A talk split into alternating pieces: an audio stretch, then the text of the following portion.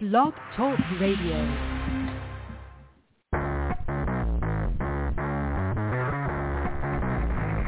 Hello and welcome to Action Radio. This is Greg Penglis coming to you from the historic district of downtown Milton on the banks of the beautiful Blackwater River. And now let's get into Action Radio.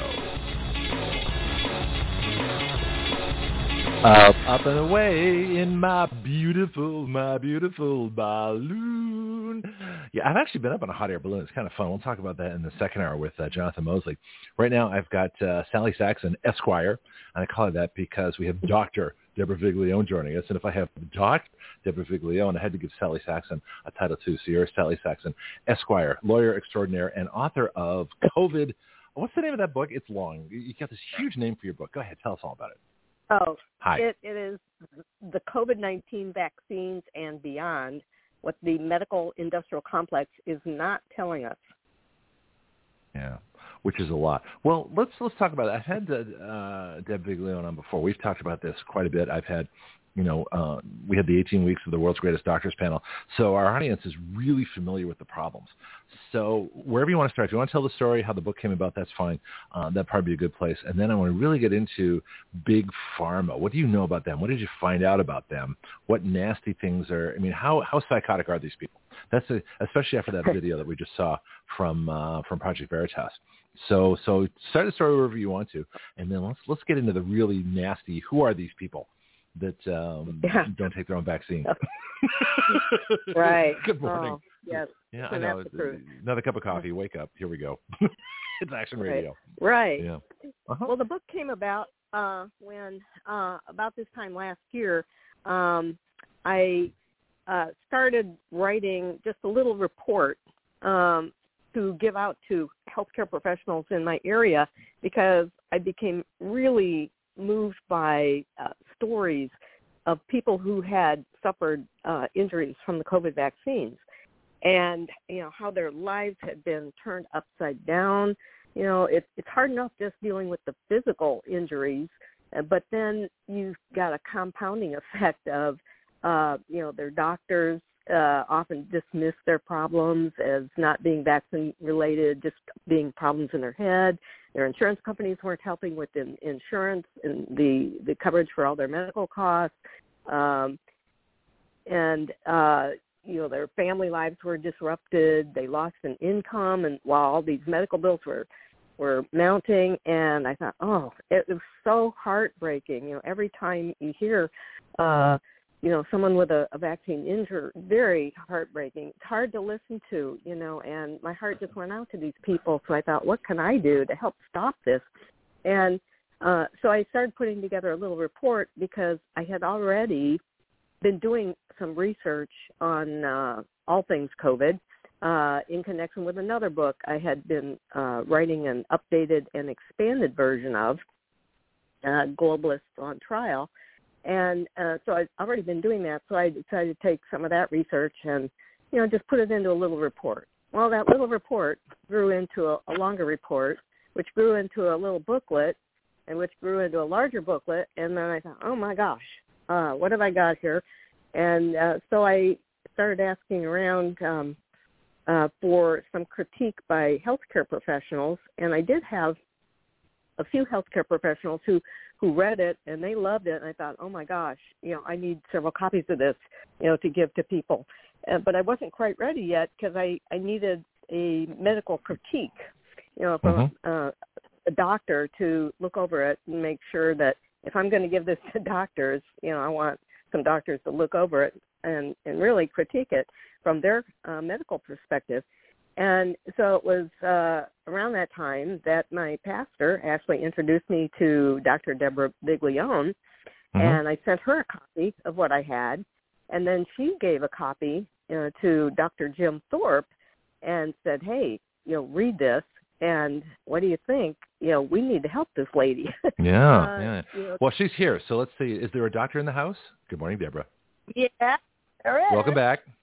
Good. Good to have you here. Yeah. Yeah. I've been to the gym, did my cold plunge, and showered. Wow, what's a cold plunge? I'm afraid to ask. But yeah, well, that's part of what we're going to get into at our event because that's one of the ways to, you know that you can detox your body. But they're theorizing that this may be the way to get some of that spike protein out of your body. So that was one of the well, reasons. Of course, I want to hear about that. Yeah. Okay. So we're just leading right into the middle of the topic. Uh, Sally's talking about how how this all got started, and so feel free to join in. I'm going to let you two, you know, tell the story, go back and forth. Feel free. I'm just kind of hanging out here because this is fascinating. Because it's a great combination of a doctor and actually a, a lawyer and two doctors. You know, with Jim Thorp. Uh, who's a busy dude who may actually be on the other line. I'm going to check right now. Check. We have another phone number uh, calling in here, so this would be great. So, Sally, would you like to continue? This is fascinating. Oh, sure. And you know, Deb may have more to add from from hers and Jim's perspective, you know, at at this point. But uh, so they agreed to come on board and um, and help me, you know, on this.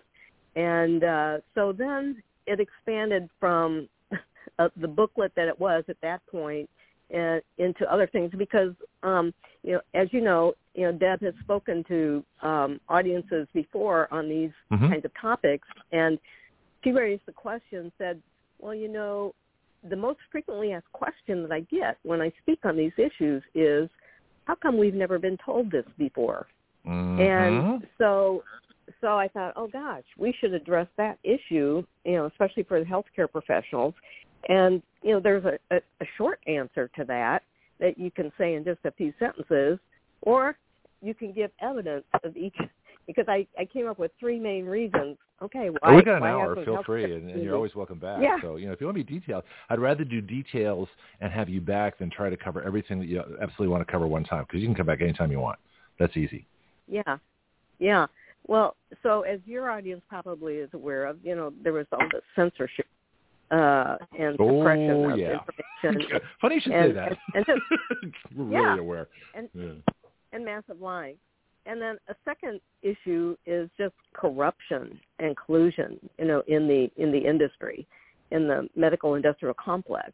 And then uh, the third reason is um, the uh, big picture uh, that all things COVID fit into, uh, which is there's a bigger agenda behind this.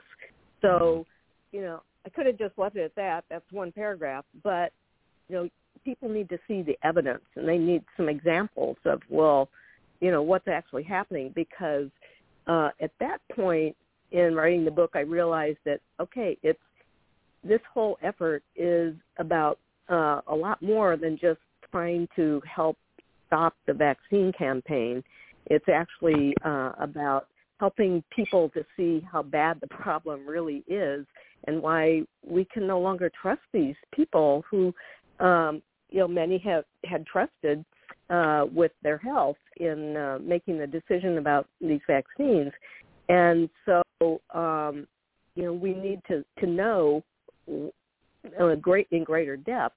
You know what is a lot of evidence uh, about this that it, it affects not only our health but all other issues uh, affecting our lives.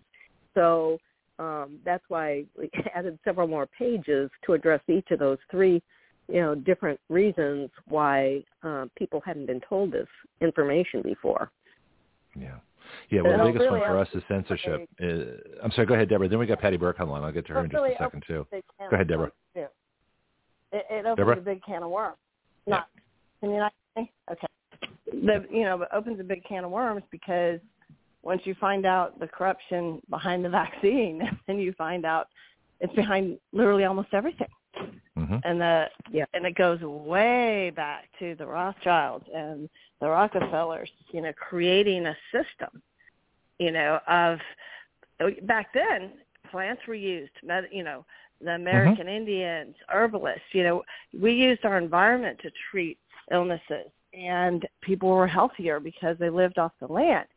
And Rockefeller set out to change that by creating modern medical institutions that were treating um well it was basically feeding the big pharma complex so they didn't want well people they wanted sick people that they could then find solutions for to relieve symptoms but not cure anything and Sounds like you know cancer. when we went through school yeah, Yeah. well when we went through school they demonized and and called quackery anything outside of the medical industrial complex, anything outside of what they call you know allopathic medicine now, and that wasn't the way things were. You know, herbal medicine out of China, ooh, you know, that's yeah. That's, I was going to say that, and I was in Yeah. San Francisco, Chinatown. I remember a pharmacist that had drawers full of herbs and all kinds of things. And China's Mhm. medicine's what seven thousand years old, and how many how many billion Chinese are there? you know, I mean, the evidence Yeah. right there. Yeah, it's kind of silly. Yeah. And then they Um, started, wanna- to, you know, the FDA comes around to regulate it to make sure Right. it's safe. You know, because they were uh, making things in the pharmacies back then, you know, concoctions, and so they Mhm. wanted to standardize it to make sure that they weren't scamming people. And I'm sure some of it was, but they were, I think, trying to find, you know, concoctions to treat various illnesses. But yeah, it's it's crazy. You know, when I grew up, oh, you know, well, it's still that way. Chiropractors. I mean, there's several doctors up here in Gulf Breeze that if they find out one of their patients went to a chiropractor, they fire him. What? I mean, it's that bad. Yeah. You mean the employers of just regular companies fire them for? I've been into chiropr- chiropractic No, since I no, was doctors seventeen. are firing their patients if they That's- go to a chiropractor. Oh, really? There's a couple of them up here that do that. hmm So, so what's the penalty for Mm. medical discrimination on, on those grounds? I mean, I mean, I mean uh, there's, there's got to be. I mean, I'm making up new things. Well, what I want to do, actually, I've I've got an idea that what we really need to do is get you two together uh, with Action Radio and come up with uh, uh, both uh, from a legal aspect and a medical aspect an entirely private medical system. Because what I think happened is that COVID has been the excuse for national health care. Um, think about that for a second. I want to bring on uh, Patty Burke, who's one of our local uh, advocates and uh, Gulf Breeze Patriots, uh, Gulf Coast Patriots. Excuse me, I always get that wrong. I think Gulf Breeze. Hi, Patty. Welcome to the show. We got uh, Deb and Sally. Good morning. I came to listen and uh, draw wisdom from these ladies, so I'm I'm just all ears. Okay. Well, you can Oh. mute yourself and join in whenever you whenever you want feel like it. So that that'd be kind of good to have you on too. All right, let's Yeah. let's take let's take that big question here. Do we need uh, an entirely separate medical system? I mean, I know we need a separate blood supply, uh, but but it seems like there's two kinds of standards of medicine. There's private medicine, you know, hydroxychloroquine, ivermectin, where people are, are you know for the most part doing just fine unless there's other issues, uh, and then there's government medicine, what I call the remdesivir ventilator death march. And I, I say that, you know, kind of bluntly, but it's it's in many ways it's true. So are we really in a two-tier medical system? And I'm, I want to hear from both of you on this because I think that's where we are. Um, Yeah. Patty, Yeah. Patty, I don't know if you want to share your story, but you know, I thought after the legislation and some of the things that have happened in Florida, that the patient had the right to have ivermectin and have it brought in. That's still not happening. Uh, Patty, do you want to tell a little bit about what recently happened? Patty? Yeah. Uh, yes, I'm happy to share some. Uh, a gentleman um, was actually a nine-year uh, liver transplant survivor. Um, contracted COVID, uh, and actually Ochsner had recommended, and I guess it's pretty universal, that if you are a transplant survivor, then you need to line up and get the jab. And uh, his wife, who's a very um, very smart woman and a deep researcher realized that the the drugs he was taking actually was protective against COVID. And remarkably, neither she or her husband got COVID until last Christmas because she was taking the preventative uh, things that Dr. Ben Marble um, and I guess the uh, frontline doctors were suggesting uh, as preventative. But anyway, um, he ended up in West Florida Hospital, and the first hospitalist assigned to his case um, told the the couple that yes, indeed, that uh, he prescribes ivermectin, that it's effective uh, for patients with COVID. However, the hospital would not allow him to treat with COVID, but he went ahead and talked to the administration um, to make an exception in this case. They never saw that hospitalist again. Um, he progressively got more oxygen. I think he was on BiPAP within 24 hours or slightly more. Um, they put it at 100%. Uh, they gave him a, a sedative that turned out to be uh, something that he his body did not tolerate well. He became combative. Uh, so he went from the cannula to the BiPAP in that early portion. Um, the the wife realized that it was actually the the drug that was causing him to be combative because that was not his personality. He was taken off of it, but never off the BiPAP. Uh, the respiratory therapist, and I think she said that there were five different ones. Uh, I think three of the five were actually people that relied on their skill and experience and kept encouraging the doctors to bring the oxygen down instead of 100%, it down to 70%. Um, but anyway, so what happened? Never allowed the ivermectin. Um, uh, I guess seven days into it, they were recognizing that his hemoglobin for the the previous two, I guess from days seven and eight, the hemoglobin was dropping, so they were worried about a bleed. But this man had never received nutrition until I believe it was day seven, may have been day eight. Yeah, that, that's what. And uh, he ended up getting a blood transfusion, which I I said to her, you know, it's probably going to be vaxxed blood. Um, his blood type was A negative. My husband's was A negative. She investigated to see if my husband could be a donor. The hospital wouldn't help. The blood bank said it would be take take two weeks to process. He died two and a half hours after the blood transfusion. Wow. Mm. That's crazy. Yeah, that's um, so scary about the whole vax blood versus unvax blood because okay. you know, you don't just die quickly after transfusion unless you didn't type it properly. So you have to wonder. Well, let's talk about yeah. that for a second. Deb, I have all the documents far- on his case. and I'd love for you to take a look at them. Yeah. Yeah. Yeah, yeah. That's one of Um, the issues we raised in the book too. Was that um, that you know, local blood banks, um, you know, there needs to be some action taken there to kind of protect against this. If you're if somebody is looking for an action item, you know, something that they can do to help this whole situation, it's dealing with the issue of of the the blood in the blood banks and how can we you know make a difference there uh, to protect people you know from getting uh, blood that you know may may cause like fairly immediate death or other problems down the line. Um, and you know there have been different cases that have come up. Uh, you know recently uh, on this very issue where a patient or their family, uh, in case of a child patient, uh, you know wanted to have unvaxxed blood as part of the transfusion, and they um, there was a legal issue uh, about that, and um, you know, it's so it is a serious issue that that needs to be addressed.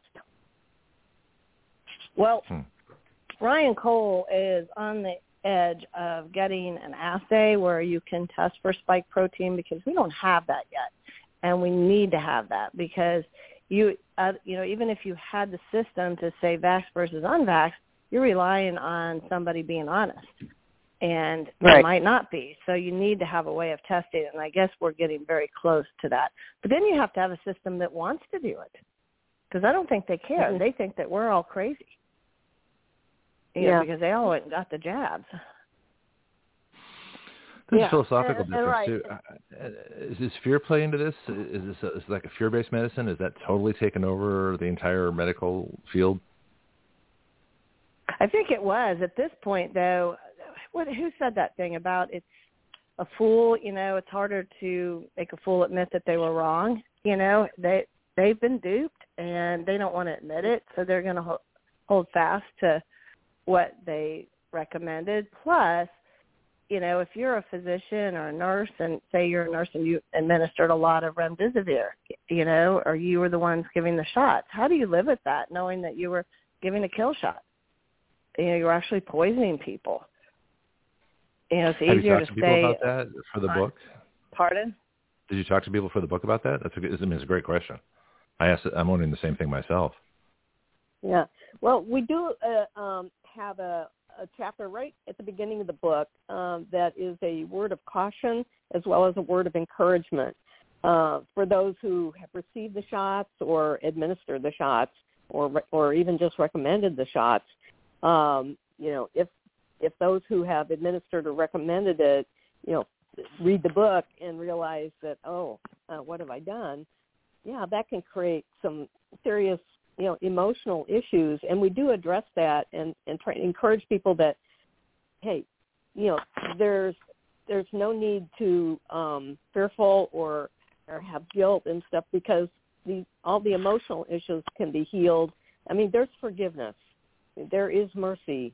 You know, if the person is willing to acknowledge that, oh, uh, you know, I made a mistake. I didn't have the information that I should have had uh, before I recommended this or before I administered this. You know, and so just a lot of strong emotions may come up actually as a result of reading the book and and um you know discovering uh, all these things that we lay out about what's really going on uh with the vaccines uh and so yeah we do try to address that and and that's one of the issues too we'll we'll deal with at this event that we're we're planning for February 18th is to help address some of the emotional issues and and healing from those so that people don't have to continue living you know with, with guilt or remorse or fear or trauma and you know all those negative emotions that are also a drag on your physical health yeah. Let's talk about that event uh, while we're talking about it now. And uh, Patty, if you're involved with that, I'd like to know too. Um, and then I've got I've got tons of more questions for you. Uh, getting back to the book about especially big pharma, uh, what uh, what what they're really not telling us. But uh, tell me about the event, the where's, the whens, who's going to be there. Um, let's go, Sally, Deb, and, and then Patty. Okay. Um, so uh, I've been organizing a free event uh, to be held all day Saturday, February 18th, and it's entitled um, Vaxxed or Unvaxxed, an Awakening and Healing Experience. Uh, it's going to be held in Santa Rosa Beach, Florida, in the Mm-hmm. Panhandle here, uh, at uh, Vision Church at Christian International on Highway 98. And it's an all-day um, event from 9:30 to 5:30, and doors will open at nine o'clock. And uh, there's two main themes, uh, as I mentioned, you know, awakening and healing. And um, the awakening part is based on our book uh, that we were just talking about, the COVID-19 vaccines and beyond, what the medical industrial complex is not telling us. And because um, there are some very important things that people need to know uh, now in 2023 about uh, COVID, the vaccines, and um, you know, including the big picture that all things COVID fit into. So that's the awakening portion. But then the healing portion, um, you know, there's sort of natural ways, and then there's supernatural ways of healing. And and Deb, uh, Dr. Deb is going to be addressing, you know, some of the the treatments and, and protocols. Uh, she can describe more about that. Uh, she's going to be addressing it from that perspective, and then I'll be uh, uh, dealing with other forms of the uh, healing ministry um, because uh, some of these issues, um, you know, may not be able to be resolved by even the best that the the um, healthcare community has to offer, and for various other reasons, we really need the power of God uh, more than ever before uh, to intervene. You know, in uh, this current uh, climate that we're in, and these uh, these situations that seem to just be impossible to make changes. But um, so we really want to create an atmosphere uh, where people can experience the, the presence of God, the power of God, the love of God, and the healing of God. Um, so it's creating an atmosphere as well as providing at, um, the uh, important information that that people need to know with well, what do we do from here on out uh, concerning oh, I've got the some vaccine. ideas. I'll tell you my Yeah. ideas in a little bit. You know exactly what I want to Yeah. do. Yeah. Okay. Yeah.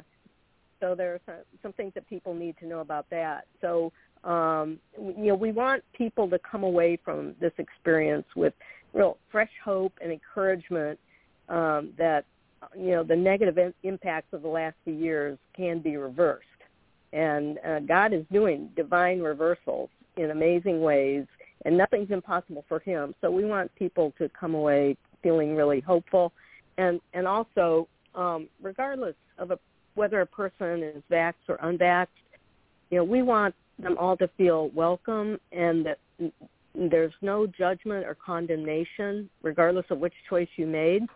It's just, you know, let's come together. We've got these issues, you know, that affect all of us concerning COVID and the vaccines, and can we do? And you know, from here, we want to, you know, bring that atmosphere of healing. So without anybody feeling uncomfortable or judged or Hmm. condemned, you know, regardless of which decision they made. Yeah. Do you have a website? Oh yes, and so um, it's uh, SallySaxon.com. So that's S A L L Y S A X O N dot com, and uh, you can register there. And um, there's other information, all the details that you need about it, and uh, as well as an email if you have questions. Um, but we are asking people to register online, even though it's a free event uh, no charge to attend. Um, we uh, really would appreciate people to register in advance, especially by Wednesday the 15th if possible. Uh, a, an event on the 18th.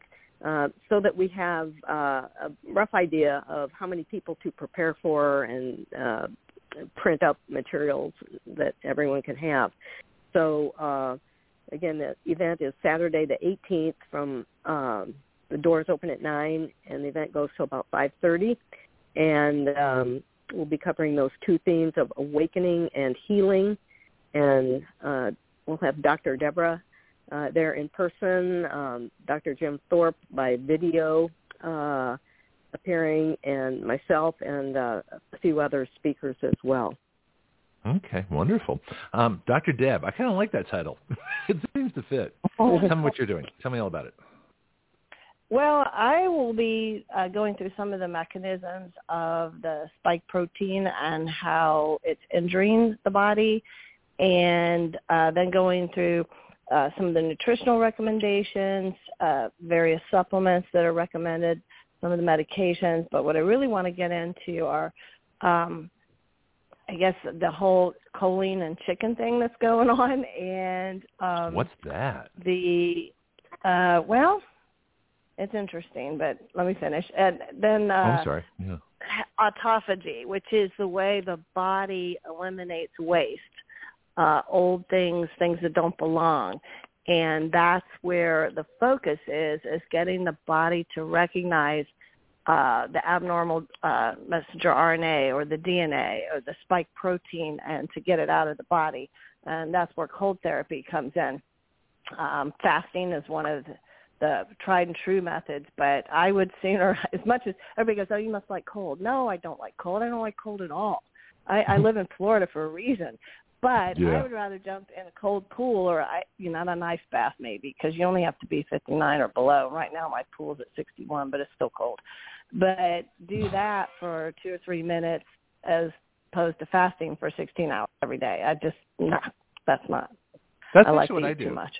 I do that now. You do? Well, I'm, I'm well, I'm losing weight, and then uh, well, I gained a ton of weight. I had open heart surgery. They repaired a mitral valve, and we've talked about this before. And I gained I don't know 100, 150 pounds or some ridiculous amount of weight. Most of it's gone. I've got about 30, 40 more to go. But I do the fasting thing, so I'm up at four in the morning. So my my dining hours are 4 a.m. till noon. And after that, I just, you know, Wow. drink water. Well, it's also painful, but you know, it's not that much willpower. It, it hurts, but you know, it works. So I'm, uh, you know, I'll Yeah. do it. You know, then I can go on uh, other stuff. Yeah. Okay. Um, I want to. This, this, just a ton of things I want to ask about the pharmaceutical industry. But uh, uh, Patty, are you is is Gulf Coast Patriots Gulf Coast Patriots? I'll get that right someday. are you involved with this uh, event at all, or do you have other stuff going on? I I am not actually. I'll be out of town uh, at an RPOF quarterly meeting uh, in Orlando. Oh, okay. Well, hopefully we'll. Uh, you know, is there is going um, Sally? Are You going to make a video presentation to this? Is it available online for people to watch it? Are you simulcasting, zooming, or anything like that? Um, we won't be able to do that, but we are uh, recording the event and um, uh, Okay. the videos of the speakers' messages will be available, and also we're going to have several um, like music videos and other just some real powerful uh, videos that uh, we can give the links to if uh, if people go to the website uh, sallysaxon.com. Um, we'll have it posted uh, there so they can uh, get the the second best way of you know getting the uh, experience that we're trying to create for people. Okay, I'll post your website too. I've got uh, our, we have our Action Radio vaccine page, which is private, just for obvious reasons. If people don't want it sabotaging it, and some other uh, places we can post that as well. Let's get into something. Uh, I've talked to Dr. Deb about the um, the, the problems with the vaccine and, and well, the snake oil jab. Uh, so we pretty much know that, but I don't think we've ever really gotten into how evil, how psychotic these folks at Big Pharma are. And this recent video from Project Veritas really illustrates that these people are as callous and greedy, and they just don't care. And, and so, what insight yeah. did you get when you when you when you looked into these people's hearts? You know, and you wrote this book. What did you find about Big Pharma? Who wants that one? Uh, it's it's I want to hear from it's both of you. It's just sickening. You go through this okay. process, which we address a little bit, as cognitive dissonance. I mean, my whole mm-hmm. life, I believed in the system, you know, and I, I kind of got a little bit out of it as I started realizing, you know, the side effects of the drugs and realizing there were more um, holistic, natural ways to heal people. But I still mm-hmm. had overall trust, you know, in the whole whole system, and hmm. it just unraveled. I, it, that they would do things that they knew were going to harm us so that they could get make money off of it. I mean, we mm-hmm. had a first kind of example of that with Vioxx when it came out. By the way, I love that What's drug. That? It worked really well. It oh, was was an it? anti-inflammatory like ibuprofen, but it was one of the COX-2 inhibitors. And uh, Pfizer, was it Pfizer or Merck? One of them knew that mm-hmm. it, whoever put it out knew that it was going to cause heart attacks but they did the math and figured they would make more money. They'd have to take it off the market and they'd have to do some payouts, but they were going to make more money in the long run if they went ahead and launched it. No, bean counters. Looks like the Ford Pinto. they could have fixed the Ford Pinto for nine Yeah. bucks, right?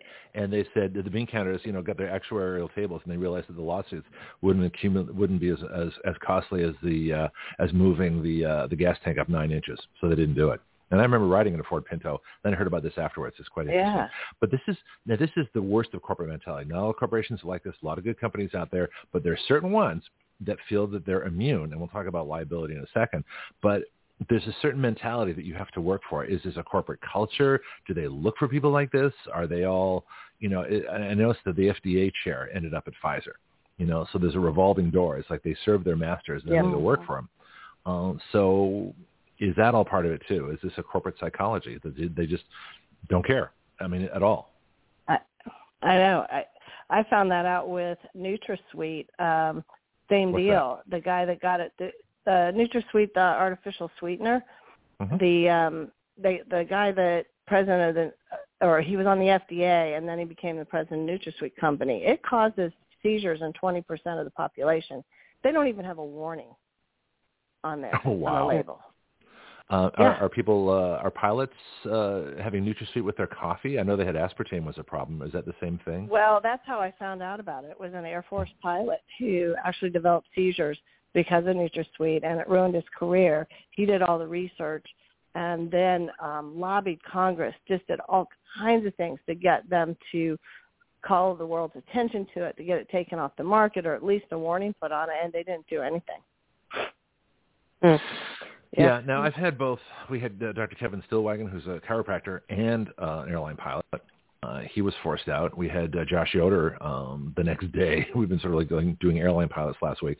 I've got a flight instructor certificate, so I'm well aware of this. In fact, I just renewed it recently uh, and hope to be flying again. But there's a special thing about pilots. One, they're carrying passengers way up high, uh, and two, uh, the, they're they're in an oxygen reduced environment anyway because those cabins are pressurized about Uh-huh. 8,000 feet. So we're talking at least 3,000 feet above Denver.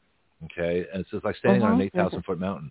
So let's let's combine the oxygen deprivation plus masks that uh, these people, the passengers, are wearing, so they're oxygen deprived. You throw in some alcohol that a passenger has a drink or two on board, which sends them for a loop anyway because it's reduced oxygen, plus a COVID jab. Let's put all that together. Deborah, what's going on? Yeah. Well, yeah. there have been several pilots that have died in the cockpit. Um, Mhm. I actually flew, uh, I guess it was 2020, and there was a guy, I'd say roughly in his late 30s, early 40s, that started have stroke-like symptoms. And I asked him had he had the jab, and he did. And I had him, you know, give him aspirin and, and oxygen, and this other doctor came up and looked at me like I was crazy when I was asking him about the jab, and I told him, I said, look, this is causing strokes and heart attacks. Please don't get another one. This other doctor just was looking at me with the big eyes, you know, like what? Because he didn't mm-hmm. know. No, But no, the guy no, did no, he hasn't looked into it. And here's the thing too. I think Yeah. this goes back to Brian. You remember Brian Sicknick at January 6th? No, I guess it would have been 2021 because the vaccines went Yeah, out in 2020. Okay. Wow. Mm. So you remember, so you remember Brian Sicknick, who was the cop that they said was beat by a fire extinguisher by Trump supporters on January 6th. Capitol Hill got Oh, the COVID right. jab mid-December of 2020. This was January 6th, 2021, about three weeks later. It seems to me that two strokes and an otherwise healthy individual in his 40s who's law enforcement, who's been physically checked anyways to be able to do the job, seems to me he was the first public person to die of the COVID jab. And no one's talking about that. Well, we are. Yeah. Mhm. Right. What's Mhm. amazing how many people they don't they're not tying all these heart attacks and strokes and sudden deaths to the shot. I, I was talking to somebody last week about you know handling the um football player. She goes, "Well, I just thought it was because he got hit hard in the chest." I said, "Watch the tackle. He was not hit hard in the he chest." made the tackle, Chest. folks. He made the tackle. He, you know, he's the one that brought the player Yeah. down. Yeah. But they Yeah, just bought what the news media was saying. Yeah. Well, it, it, you hear the same thing often enough, and people tend to repeat it. Like uh, it's like people saying that uh, you know Supreme Court uh, justices, when the Constitution says judges, have lifetime appointments. When they says when it says good behavior, they never look at the source. And these doctors, uh, there should be something in the medical ethics that you have to actually ask a question once in a while. So let me ask a question Mhm. of, of, of Sally here. Airline liability. We know that big pharma has no liability for the vaccines, but I don't think airlines have that same you know, what I would consider an illegal, immoral, com- criminally negligent um, benefit. The airlines are liable for what uh, what they do. Uh, so, legal perspective, what's going on here? Can they be sued? What's uh, pilot dies in the cockpit? They knew the jab was dangerous, or they should have now. Uh, how does liability work in terms of criminal negligence? Can you explain that? I don't know if that's your field of law or not. Well, not specifically, but uh, the thing there is proving causation. Um, Okay. I mean, there there would be lawsuits anyway if like there were a crash uh, as a result of something happening to the pilot in midair.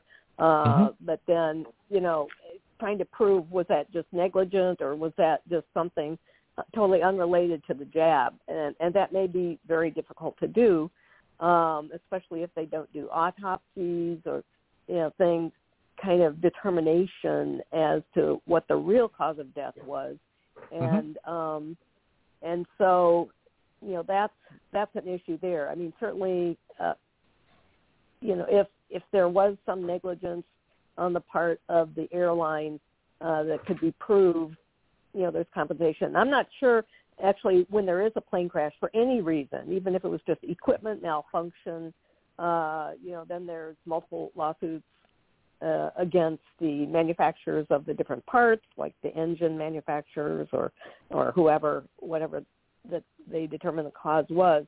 Uh, Mhm. So you get into those factors, and um, Hmm. so if there was a problem, it would be it would be really challenging to prove that it was a result of the pilot, you know, getting a jab. Um, Even the Yeah, pilot it- dies. pilot dies on the flight deck. You're thirty thousand feet. Um, Right. Otherwise, Well, healthy but what- individual. Uh, I'd be looking at a jab. Yeah. Well, yeah, we would we would say you should look into that. But Mhm. um, you know, what if they that what if they uh, are cremated or something without an autopsy and you know, how are you going to prove even if even if you have the evidence that they did get the jab, Mhm. how do you how do you prove that that's what actually caused the guy to die, you know, in the cockpit? I know Ryan Cole's working on ways, and he already has ways if they get an autopsy that he can show that. But that's again, you know, they have to get the autopsy, and I would imagine they would be encouraged not to Oh, Right. yeah. in well, that Brian, situation. Brian but I don't. I cremated. try All to these folks are. fly. Yeah. I try to fly just Delta and Southwest because they didn't mandate it because I'm petrified to get on the airplane. And it's not just them, all the stewardesses, everybody. You know, flight attendants, they you know, the other airlines mandated it. Well, Southwest had a problem though. I thought Southwest did. I mean, I could be wrong, but we I remember some. No, we no, they were the ones that uh, went on strike, remember? Oh, okay. Because All they weren't going to do it. And then Delta decided based on what Southwest did that they weren't going to mandate it. Hmm. It's too bad you can't ask for a, a jab-free crew or you know you have them give their Yeah. status. Or or as I was suggesting anybody with flight experience like I'm a flight instructor and I've I've only flown twin engine piston aircraft but I'll tell you you put me in the cockpit of a 737 I'll learn how to land it. You know I'll be on to Yeah. uh the folks on the ground say hey teach me how to land this. An airplane's an airplane same flight controls. It's just bigger and faster. You know I just I'll I can do some on the job training.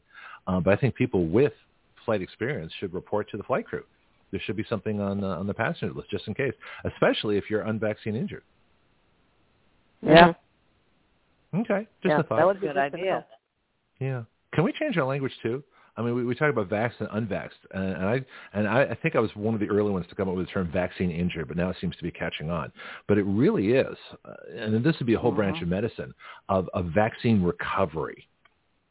Dr. Deb, Mhm. is anything happening? I mean, you, you're kind of specializing in that now, but is that a growing thing? Are people asking, "I've got the jab, how do I recover? You know, uh, what kind oh, I take? Nutrition." So what's going on? Tell me. hmm No, people are asking all the time. I mean, every day I get phone calls. It's Hmm. it's crazy. Well, and another thing too, we haven't even talked about is the shedding. Mhm. Um, I Well, had tell us. somebody come in, Yeah. a local business. Uh, she works the business with her husband, um, homeschools her kids, so really doesn't get out and about. Had not had COVID, had never Mhm. flown before, and took a flight to Boston. Came back and went into full-fledged myocarditis, pericarditis, um, and they, everybody's just shrugging their shoulders. They don't know. Bedridden. This was a previously healthy person.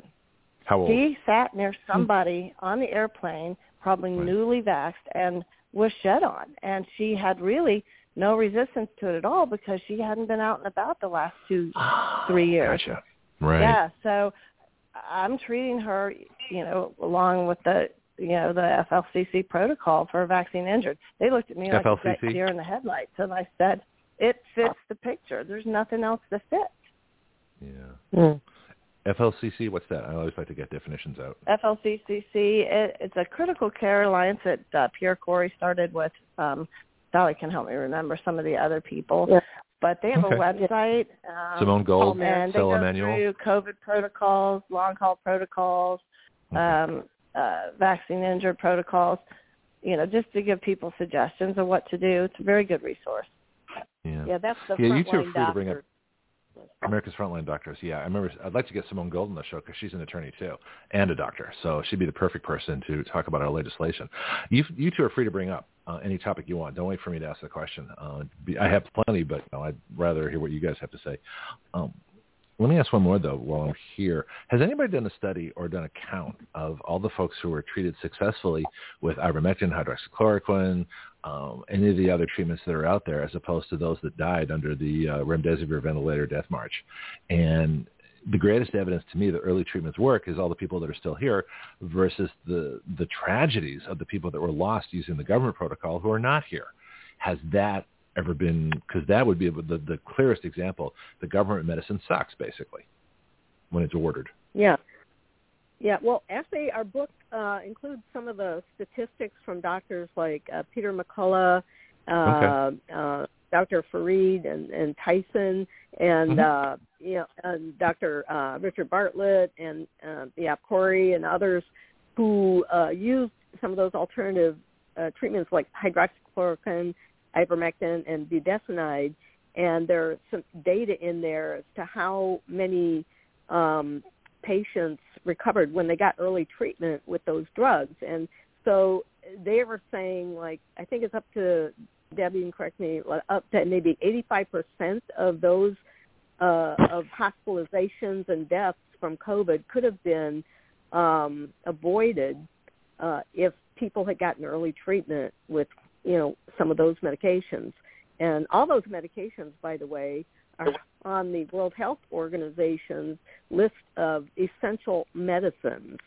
And, you know, in earlier years, they were all raved about, all considered, you know, very safe and uh, on the WHO's list of essential medicines. And then all of a sudden, COVID comes around and they change their tune. Uh, you know, the FDA said, no, no, this is dangerous. And Do you know so, why? uh, I have a theory. Oh, but, yeah, uh, yeah. Oh, yeah. Go ahead. Yeah, it's very clear. We we addressed that in the book too. Okay. Uh, I don't want to give away all the book, but uh, okay. Well, but you can hold back. But it has, feel free. Yeah, but it, no, but it has to do with um, uh, getting emergency use authorization for the shots, mm-hmm. and uh, which is something that they could not have gotten if there had been any um, available um, effective, uh, you know, remedies or treatments uh, for uh, for COVID. So that's why they had to keep saying there there no there are no effective remedies, you know, and they would just send people home uh, who came to the emergency room for treatment and say there's nothing we can do, go home, and then if you have trouble breathing, come on back. Uh, and so in the meantime, people like uh, Dr. McCullough and Dr. Kory and and uh, all those other uh, doctors uh, and and Zev Zelenko uh, were treating people, you know, with uh, hydroxychloroquine, ivermectin, or budesonide, and um, they experienced almost and Ben Marble uh, experienced almost no deaths, almost no deaths, and uh, very few hospitalizations. And mm-hmm. the statistics were amazing. Even out of India, where one whole state there of I think it was over 200 million people that mm-hmm. they they they gave ivermectin to everybody, and uh, it practically practically wiped out you know COVID in that whole How about that? big area.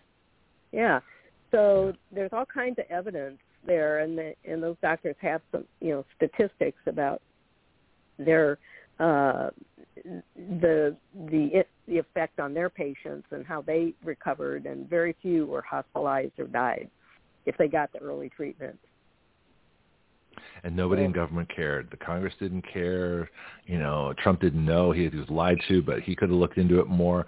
Uh, this is a scandal of epic proportions. Uh, the way I sum it up, and I've talked about this on the show. I hope I'm not giving away your book, but it's they took the legal and approved drugs that were readily available, made them basically illegal. So they could take something that would otherwise be illegal in order to make it legal so they could make god-awful profits.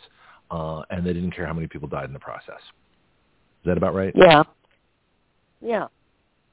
And okay. when you, you know, the average person would think, well, how how could they not care?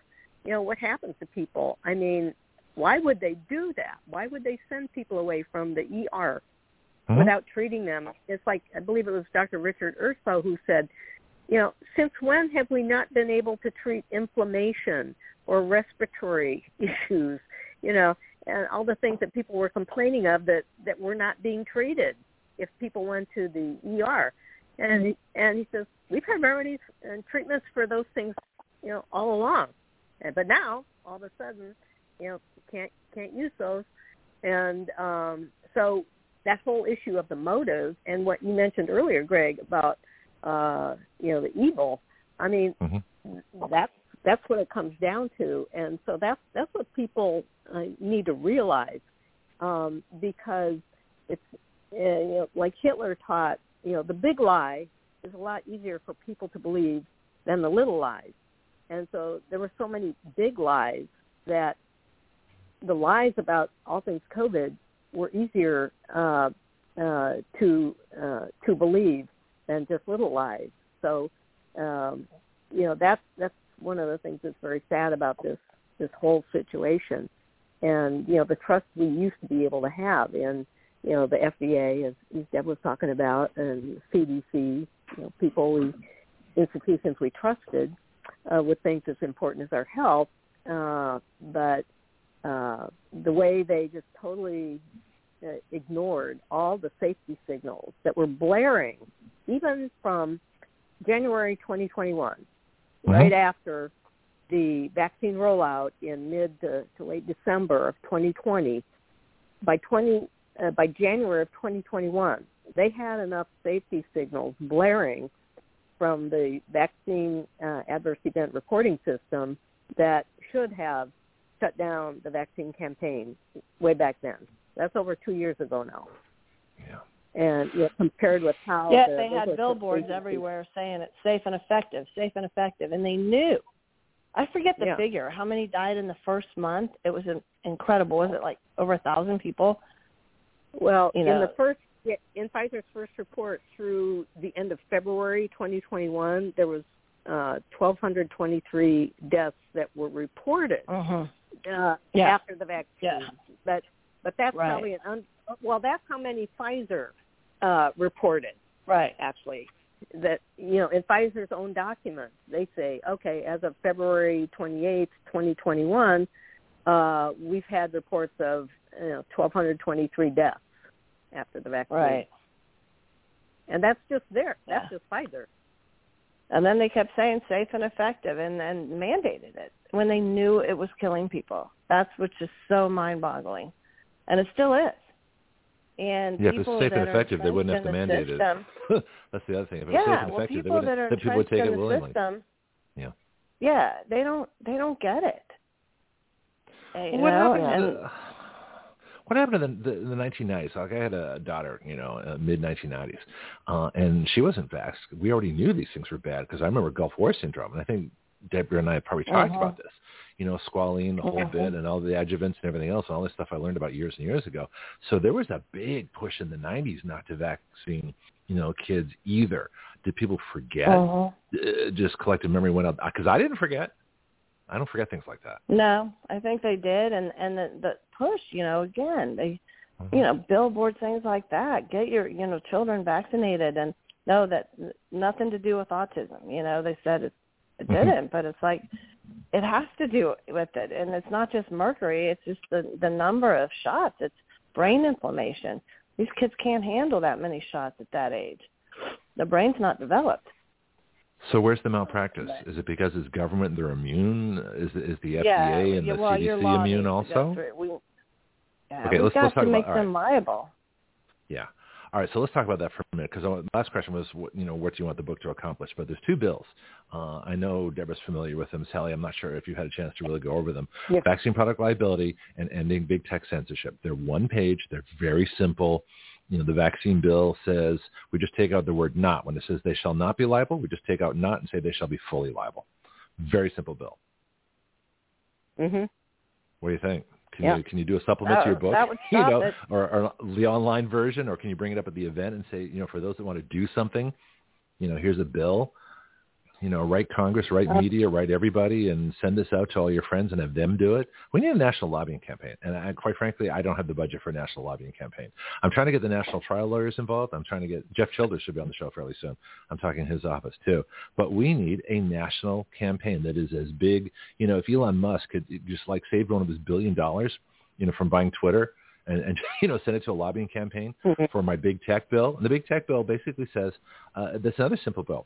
Yeah, big tech's immune from anything that you do on social media or anything you do from a search. Okay, they're immune from that because they're just providing the service. But it says if they touch anything that you post and, or any part of your account, or if they erase the search engines in any results in any way other than the raw number of hits, then they, they lose their liability immunity and you can sue their asses off. So both of these things are cured by hmm. bringing liability to people that are otherwise immune. And those are my cures. It's very simple, very straightforward, and the courts will take care of it because people have been, just like they did with big tobacco. Deb, do you remember the story of big tobacco? I- I- Can we learn some lessons from that Mm. in terms of liability? Yeah. Yeah. So I'm just curious. Yeah. Yeah. Oh, are you- Yeah, are you and distracted? it took some. What happened here?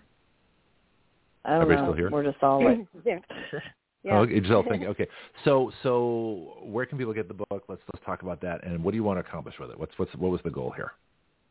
Okay. So uh, again, the book is available through Amazon, and uh, it's called "The COVID-19 Vaccines and Beyond: What the Medical Industrial Complex is Not Telling Us." And so myself, Sally Saxon, um, Dr. Deborah Viglione, and Dr. James Thorp are the uh, listed as the authors. Uh, get it through Amazon, and um, actually we have kind of a mission here um, uh, too that um, you know, the the original reason behind the book was to get this kind of information into the hands of people who really need it the most, like Mhm. especially in the healthcare community.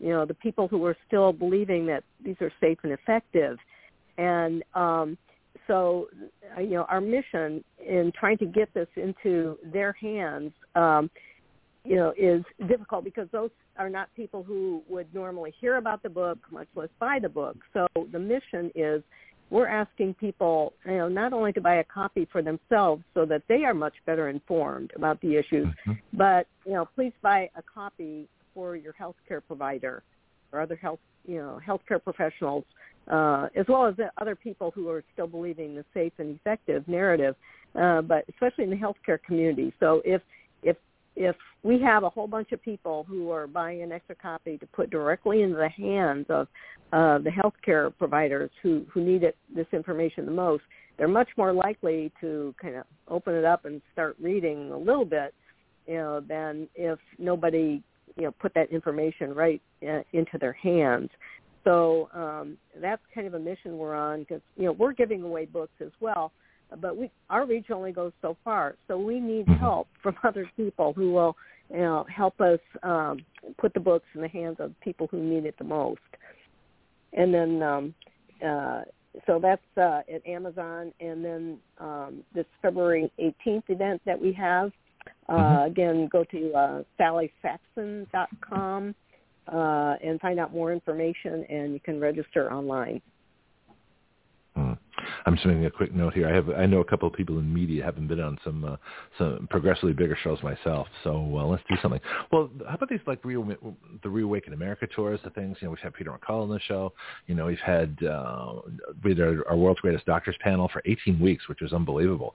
So there needs to be a massive push nationwide, and I'm not sure you know why this hasn't happened yet. Uh, maybe they, they just don't see the profit in it or something like that. But where, you know, where where are the big media folks? Where where are the big the networks you think would cover this? Even well, One American News does a good job. Newsmax, mm, not so much.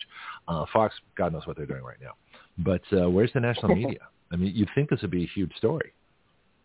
One would think. Where are the investigative Well- reporters? You know, where where where the Yeah. journal, uh, real journalists? You know, college interns are Well- the best. we need we need we need some hotshot that wants to make a name for themselves as a reporter.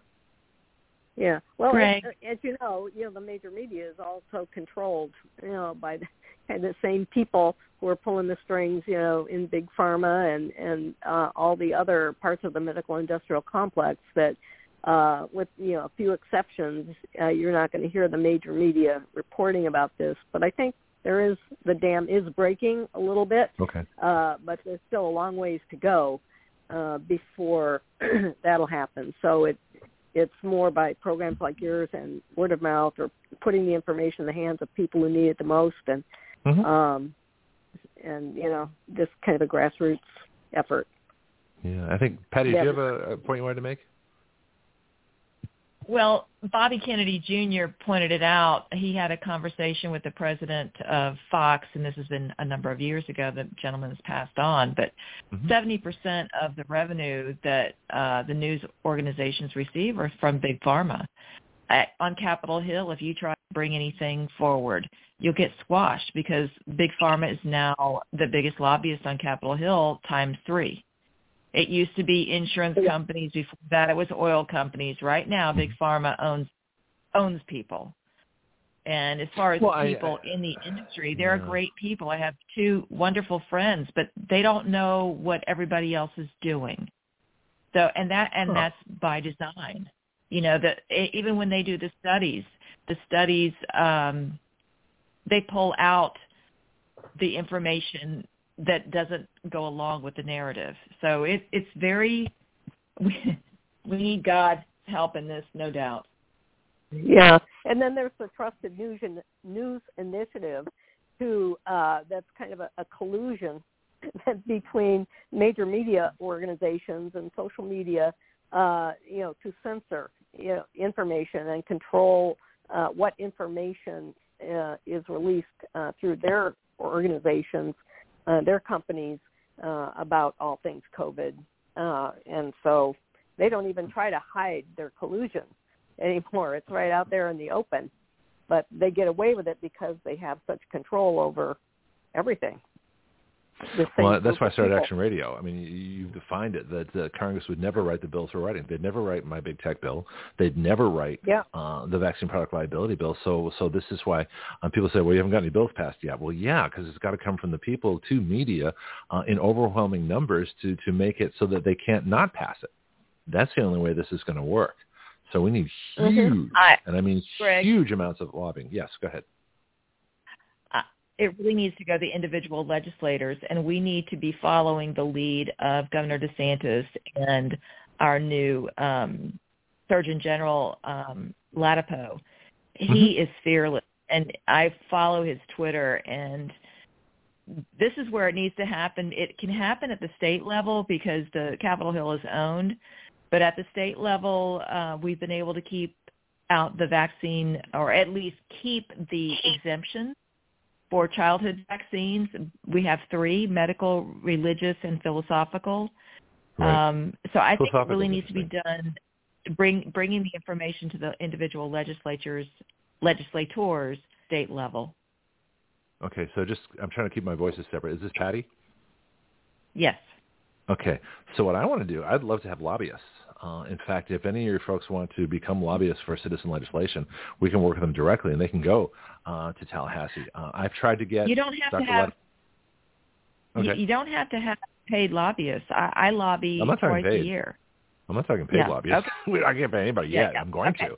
Well, but what I'm saying know, is, and it, they don't even have to do that. Every voter, uh-huh. every voter has a voice. They have a vote, and mm-hmm. that equates to there. It's a there's a multiplier. So if you make an in-person visit versus an email versus a written note, whatever it is, uh, those are multiplied. So legislators understand that.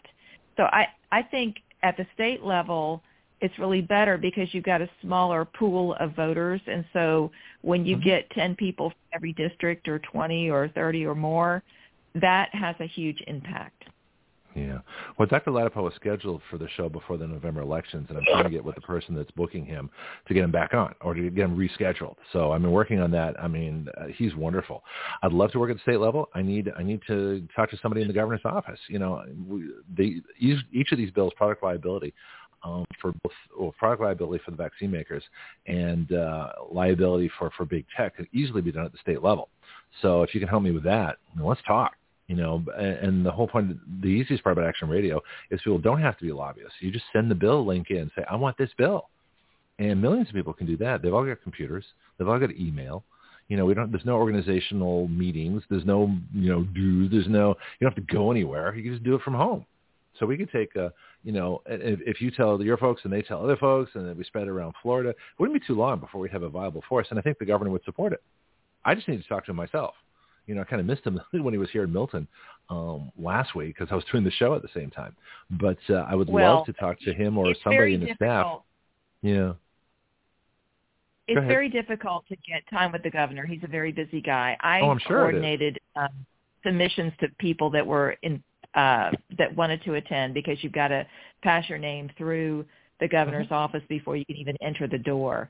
And I tried to arrange for two different meetings. Neither one of them happened because the man has such a busy schedule. Yeah, I don't you know think what, you though? need to go to the governor. You need to go to a legislator like okay. Dr. Joel Rudman. And and that's happening. People are appealing mm-hmm. to their legislators. Um, he's brand new. He's already taken uh, sponsored the recall bill, and you know, you just need to appeal to individual legislators. The voter must. No, we're that. doing that too. I mean, believe me, I've sent I've sent our bill everywhere. Um, I've got. Um, let's just get that that one more time. Let's get the book title and where to find it and websites for the event. And then I got Jonathon Moseley. I want to move over to, uh, uh, and of course you're all welcome to stick around if you can. I, I'm sure Deborah has probably leave. Sally might have a little bit. In fact, Sally, I was, we were going to talk Okay. about something with Jonathon. I've forgotten what it was. We'll have to see if I can capture that back again. So, Deborah, why don't you give your last bit, and then um, and Patty, same thing. Well, Where to get? Go ahead. You know, there's so much, but we didn't Okay. get into the chickens, so we'll have to do the chickens another time. Oh, the You know chickens. That they're, Yes, they're we did that with that. Okay, you got to come back. Actually, you two are kind of good. Yeah. I mean, If you you two want to come back on Monday mornings, this is fun. this is a fun hour. We can do that, you know, so we'll think maybe maybe doing a, like two or three shows or something like that. Um, so so Deborah, how do folks get in touch with you? Do you have any public information, websites, Um, anything? best, best way is email D E B Deb Viglione B I G L I O N E at Gmail. Okay, sounds good. And Patty, your group? We're Gulf Coast Patriots. I'm also the state committee woman for Santa Rosa County. Um, so I, you know, we meet on the third Monday of every month at Lillo's Tuscan Grill. Our next uh, February 20th is our next meeting. It'll be a larger meeting. Dr. Clements, uh, a professor of law from New Mexico, is going to speak on um, what we need to do as voters to take back our country because it's, oh, I know it's being do. plundered. I know exactly what to do. Uh, and that's the thing, too, I want to talk to the governor. I mean, I know he's a busy guy. I know he has a crazy schedule. But quite frankly, we're the world's only citizen legislative service attached to a radio show. We're it. And we're right here in Milton, Florida, in Matt Gaetz district. We're right here in Joel Rudman's, you know, state district, uh, and the state, our state senator, and we have two senators, Rubio and uh, Rick Scott. You know, we have uh, who's got paper rustling? it's like Rush Limbaugh. Stop your rustling. anyway, but we're it we're it. We're, we're literally we're it. You know, as far as what we do, and so this is why I think it'd be worth talking to uh, um, talking to the governor. All right, so if you're not chatting, if you can mute yourself, you're welcome to stick around. And like I say, whoever's rustling papers. All right. Well, thanks, Greg. okay. Thanks very much. Thanks, ladies. Take care, everybody. Okay. Thank you. Yeah. Right, I'll, we'll stay, see, I'll we'll stick see. around for a, a, few more minutes. Okay, good. Thank you, Sally. Do you remember we talked about Sure. what, what it was that we were going to do? I, I know we were going to talk to What? Jonathon about something. Do you remember? We were talking about China. Something about China? well, I know we got the balloon thing. Did you have a, a balloon comment? I forgot what it was. No. No, I don't. Okay, I knew we were doing something. All right. Anyway, hang on for a bit. We'll see if I can figure out what it was. I get so scatterbrained. Jonathon Moseley, welcome back. How you doing, sir? What's going on? How you doing? Well, I don't know. Um, it's like I say, it's amazing how much is going on all the time. Um, so I was thinking of, um, I was thinking of may- maybe we were talking offline a little bit about what to talk about because it's not that there, you know, and, and and it's not that we're not, we don't have stuff to talk about. We just have too much. Um, so um, we'll see. So I was just thinking of doing it, doing an, a dance hour because it's like having a face. let's, say, let's tango. Yeah. Well, we got Sally Sachs on the line. Yeah. She's a co-author with Deborah Viglione of, of, of a COVID book we were just talking about in the previous hour. She's an attorney also. So we got two of you now. So this is this is Yeah. exciting. So you guys can uh, Well, I, ask each other questions. Feel free. I, I thought I might comment a little that uh, sure. um, um, to some extent, you know, it's not because you know I've been I've been uh, working in Republican politics. That you know I was a volunteer co-chair of the University of Florida in Gainesville, Florida, with Tony Ring for Reagan Bush in 1984, and you know so it just uh, over that time period, you know, I, I know it's a different way of thinking, but it's not so much I think having the perfect plan as it is persuading people that that saving the country is not a spectator sport. It's not that it's not mm-hmm. whether we have the right plan or not. It's the fact that everybody has to everybody has to row. You know, everybody has no nobody could just sit back and say, "Well, I hope somebody takes care of that." Um, you know, it has to be Yeah. it has to be something everybody everybody participates in, and you know, and then you know, there's no there's no perfect plan that can be thought up unless um, you know unless uh, um, people people understand that they all have to participate. And uh, you know, I'm Yeah. sorry, but that means that the um, uh, maybe you know people's obsession and love with sports is just at the you know you got to choose. You- Am I going to choose my the country for my children, or am I going to sit back and veg and watch sports um, and uh, everything else? But there, there you know, we got to change the mentality that whatever has to be done, it's everybody's responsibility. Um, yeah. So Let's get Sally's opinion on that because I go ahead, Sally.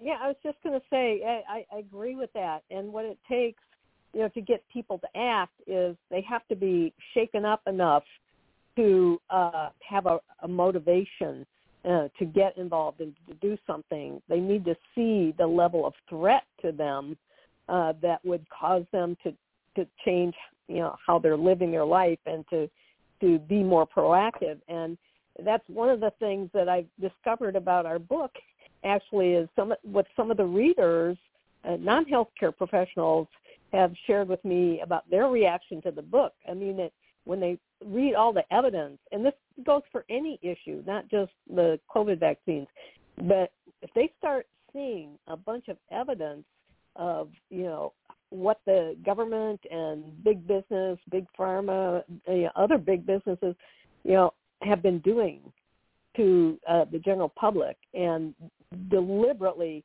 you know, to destroy the nation, um, you know, that starts getting people mad when they find out how much they've been lied to and deceived and betrayed, you know, by their own government, you know, then that starts shaking people up. Like they get angry, you know, like hopefully righteously angry enough that they that will spur them into the action that you're talking about. Well, and we don't require much action here. Like I say, it's, it's something. Everybody has a computer. Everybody has email. Everybody can copy the bill link for vaccine product liability and, and big tech censorship. Everybody can send it. Everybody knows uh, somebody. Everybody knows people across the country pretty yeah. much. Everybody knows media, or at least their local talk show. Everybody has a has a member of Congress and, and a couple of senators. You know, it's not like everybody can't do this, but there's there's this missing right. Thing you know, like I say, if if only a million people, which isn't a lot out of a country of 330 million, if a million people sent in our copy, you know, just the bill link would take them like a minute, yeah. you know, just send in our bill link. But that, but they don't do it. They just they don't take that yeah. step. There's this there's this missing gap of motivation.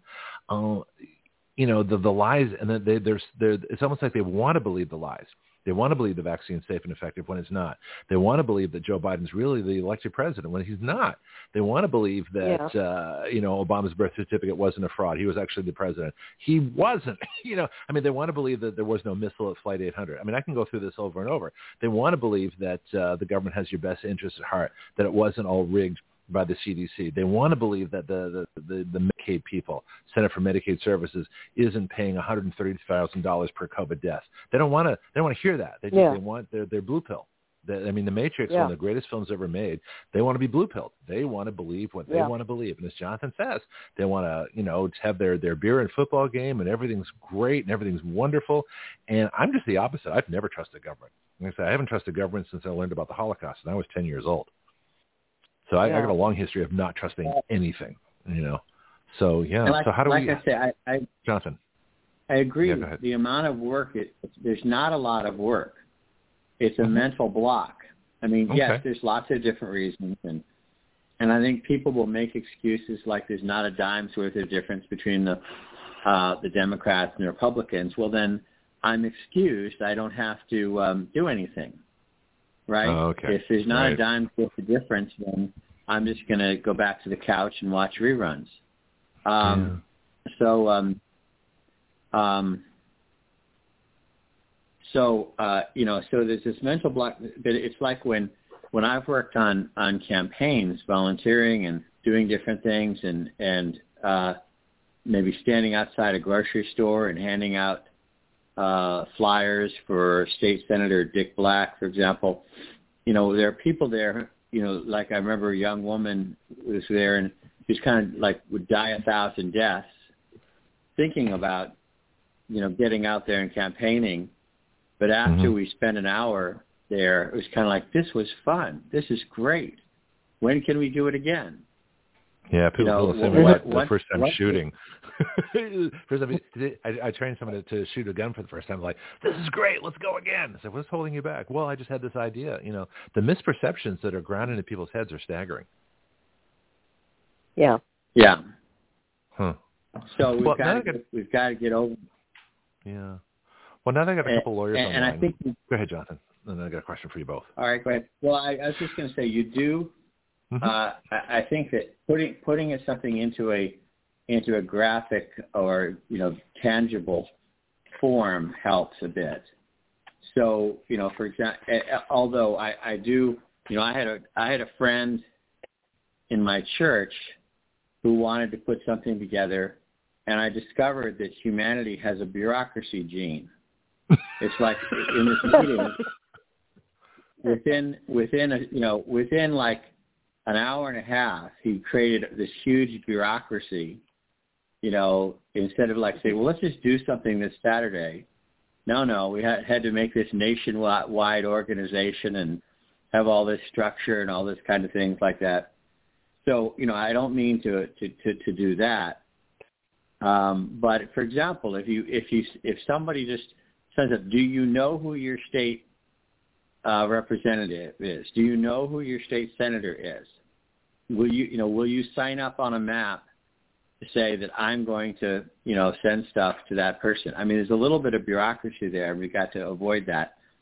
But um, you know, there, there's sometimes a format or a structure helps put it, you know, helps get people moving.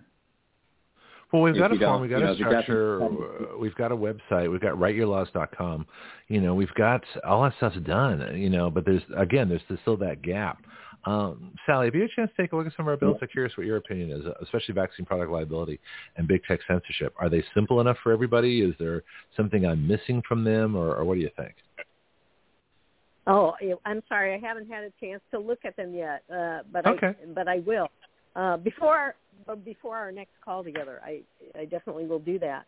Um, but you know, we one of the things that really irks me is the way lawyers draft things in uh, in language that is more much more complicated than necessary and mm-hmm. it's like there is a way and i try to do this um, you know, whether I'm drafting a contract or anything else, you know, I'll, I'll start out just drafting it, and then I'll make an intentional effort to simplify it, break it down, shorter sentences, you know, easier terminology, uh, and that type of thing. Um, because if if people are trying to read something that just, I, I've read, tried to read different, um, you know, laws on the books, and it's gee, after the three or four sentences or lines is just hopeless because of the way it's written.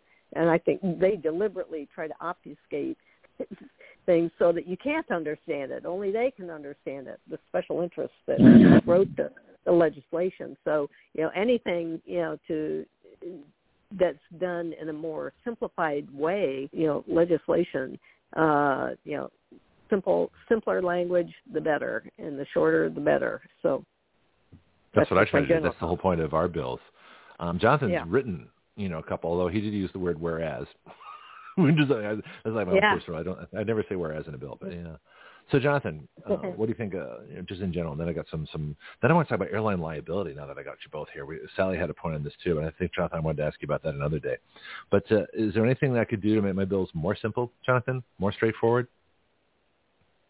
Well, I think I think they're fine. I mean, the one thing that I think is helpful to recognize because I've had two two bills passed the, the Virginia State Legislature through oh, there you go. Senator um, former Senator William Mims and and Delegate Dick well then Delegate Dick Black, um, and um, you know I, I learned that there's an office that puts it into proper language. Mm-hmm. So if a, you know, if a member of the legislature or the Congress has a brainstorm and jot something down, it doesn't go straight to the committee. It goes to a legislative, you know, drafting service, and they put it into, you know, they'll take it and make it legally pre- precise. So you don't mm-hmm. necessarily have to be as um, you know, as technical as as you might think. Um, because because if, if you just if you just get the concept down, although mm-hmm. you want to be precise and you want to think about, okay, who's going to oppose this? How can I get as many votes as possible? Um, and that kind of thing. But you know, ultimately, you're, you don't have to worry so much about whether whether it's legally correct because there are people who do that. Well, yeah, and I've told people so too. Everything goes to committee staff and their and their folks to write these. You know, and this is why I say it doesn't, especially when we get them too. I like to be as precise as possible, uh, just so that uh, minimal changes will be put in. and I want people to have a good idea where we come from. Yeah. But the rationales that I write for a bill, they're they're mostly for the public you know, so that they understand the concept of the bill. Legislators generally know what I'm doing, uh, especially on something like vaccine right. liability. They know why it's there. Um, but uh, when you do the, you post the old law, you post the new proposed law, and you have a rationale for why you're doing it. I mean, it, it, what it really does is demystifies legislation so that anybody can understand it. Because right now, as, as both of you said, they don't think they can. They think it's it's it's you have to be a lawyer, you have to be a judge, you have to you know have all this lofty knowledge. Like I say, gods on Mount Olympus are the only ones that can uh, write and read legislation. It's simply not true. It's not that tough. I figured out a stem, and I'm not a lawyer. No offense. Well, I'll bet I'll bet that most of your listeners, uh-huh. you know, after the first time they talk to their legislature, to their House of Representatives or House of Delegates or Senator, they'll have the same reaction. They'll go back and say, "That was cool. When can I do that again?" Yeah. Yeah, it's actually the legislation's you know, fun. I make it a big sport. Yeah, I got Pianki in the line. I'll get to him in a second. Let's let's let's go. Let's talk about China for a bit because I know Jonathon, you sent me some really interesting things on on international rules, regulations, and, and but this is a military thing, so I don't think that quite applies. But also, I was having fun. Uh, and Sally, I didn't get a chance to send you these, but uh, I didn't know if you'd be on or not this hour. But I've been playing with weather charts, and Pianki's on the line too, and he's probably noticed these well. That you look at the prevailing winds. Now, normally winds flow east to west. It's you know uh, it, you're you're fast, or is it uh, or the other? I forgot which one. No, I think it's west to east. It's faster flying uh, from west to east than it is from from east to west. Uh, and the prevailing, but the winds are, are, you know, east-west winds and not north-south winds.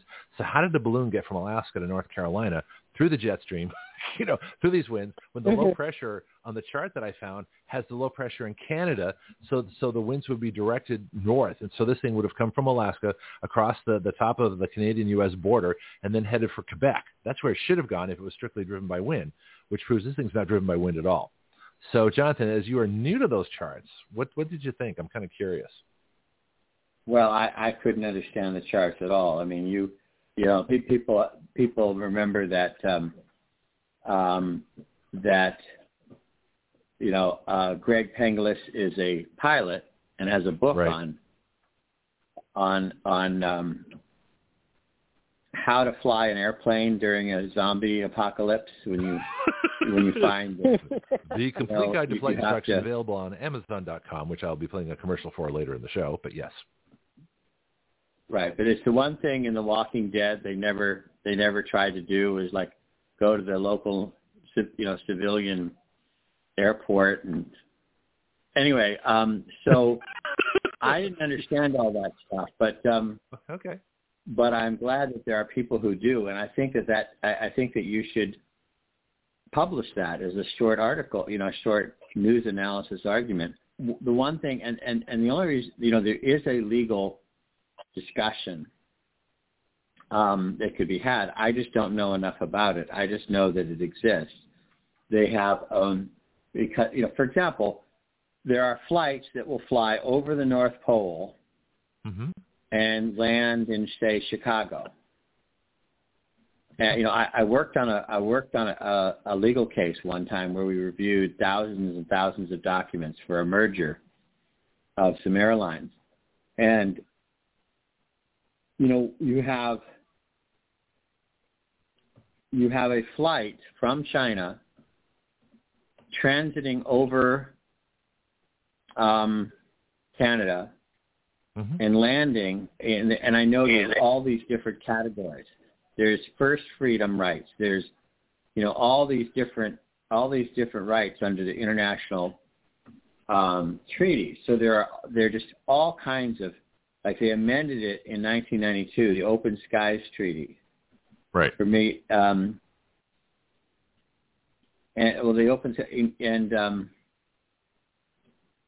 there's actually a treaty about collecting information. So, you know, um, so so I think you know I'm I'm pretty sure that this balloon is illegal, but there's an there's enough complexity that you'd need a like an aviation lawyer to make sense of it. Um, you know, because there are there there are categories for uh, where are, where are these for? Uh, I've got too many things open. Yeah, I'm looking for um, myself. Yeah, I've got them on my computer too. Um, but basically, but there are, I think, I think I sent them to you. There are there are first freedoms. There are you know second freedoms. Like for example, right. the right to fly over but not land, the right to land you know, um, and not you know not unload, you know maybe to to land and refuel and keep going, the right to provide service by landing and having passengers get off. Yep. There are all these different categories, and it's pretty complex. But that's Um, for airliners. This, is, the, this is military intelligence balloon. I want to know how it. Uh, you know, I, I, I did my little GPS here. So from where I'm in Milton, Florida, drive to Fairbanks takes at least three days. This thing crossed. This balloon crossed crosswind. You know, winds that should have taken it to Canada, right? Uh, ends up in North Carolina in about three days. There's something wrong here. This thing's got to be powered. you know. and well, it, right, but also, you know, I've heard in some of the discussions which are dancing around it. They're not really hitting on these points very well, but some of the discussions are that it spent do- days loitering over our nuclear missile silos, Gee, how about that? Yeah. and then, and then and then zipped across the country in like no time at all. Mm-hmm. How about that? And why? Well, there's also one that was shot down in uh, Billings. It looks like Billings, Montana, and then another one pops up uh, being shot down in North Carolina. So there could be ten of these things, and nobody would know. Pianki, I'm going to Pianki on this. Did you get a chance to take a look at all the weather charts I post? And can you explain how a balloon, uh, a balloon, a non-powered, you know, non-directional, you know, go with the wind balloon would go from Alaska to North Carolina in three days, you know, through the jet stream, you know, cross all the uh, the different uh, wind currents and everything else, and uh, not end up, you know, who knows where else they want to end up. Pianki, what's your take on this? Well, let me summarize it quick. Okay, well, it's irrelevant because the bigger problem of the United States is that jet stream is coming across the southern border unfettered. And this is nothing more than to make Joe Biden look good, typically, because he's oh, done Oh, they shot down else. a balloon. He looks terrible. shot It down a days to balloon, shoot it down. What? Oh, and here's the other thing too. With a Sidewinder missile, wait a minute. Sidewinders have to have an infrared target. Sidewinders are a heat-seeking missile. So for an infrared thing to show up on a Sidewinder, there's got to be a heat source. The usual heat source is an engine. Talking about particularly a jet engine, especially an afterburner, which they tend to do in combat. So what Yeah. did this thing home in on? What did this thing hit? And China has geostationary satellites that can read Social Security number if you hold in your hand. This part 25,000 miles above the Earth. Okay. And your jet streams are very narrow. They're not, you know, they don't cover no four or five states. They're very narrow. Just why come your planes only fly in that little stream. They wouldn't give us no credit. We never been up that high flying in our planes. Yeah, but the balloon's sixty thousand feet. I was going to do some jet stream research. Where, where where's the jet stream? Thirty to sixty thousand generally, or twenty to sixty thousand. No, World War II planes were in the jet stream. What's that? It's, it's higher than that. Cool. How I tell you they who have World War flies II bombers there. that We were in can the jet ask stream. them. Yeah. I tell you who we can ask. We can ask Canadian geese. They've been flying up around those elevations. yeah, geese can fly It's twenty never feet. It's kind of wild. Yeah. There's an article in uh, Scientific America. That this thing seems amazingly maneuverable, you know, for a uh, for a, a, a non-directional balloon. I tend to agree. There's something wrong here. Sally, what do you think? I know you're not an aviation person, but uh, it, uh, you know, what is there legality involved here? Flying Chinese balloons over in our airspace? There should be. Oh well, yeah. I mean, if that's what's happening, uh, there are definitely issues there uh, that uh, that need to be addressed. But uh, you know, I I'm not an aviation person, like you said, so um, I I don't have uh, uh, a lot that I could contribute to that part of the discussion. Okay, just curious. So let's get to some of the other things that are going on. Let's let's do another lawyer topic. There's uh, a couple of there's a couple of gun uh, decisions that have come out. The judges said that the federal government cannot ban firearms for people that use marijuana, and then another judge said, "Okay, fine. Well, you can't have people on." Uh, there was something else that, that, that was done as well. Um, oh, uh, restraining orders, things like that. So what's happening gun-wise with the, with the government in, terms of just trying to get every category person they can uh, and say that you can't own guns? I mean, they don't care what it is. It's all prior restraint. And so I don't think I don't we I know we haven't talked about Jonathon. Have we talked about? I think we've talked about prior restraint. But how, where does this come from? Where's the doctrine that says, you know, where, give me a good place where I can look to and say, you can't do it. It's prior restraint. Because I don't remember seeing prior restraint in the Constitution, but I know that's the concept we work under. You can't, you know, arrest people or, or convict them or, or do things against them for things they might do in the future, maybe.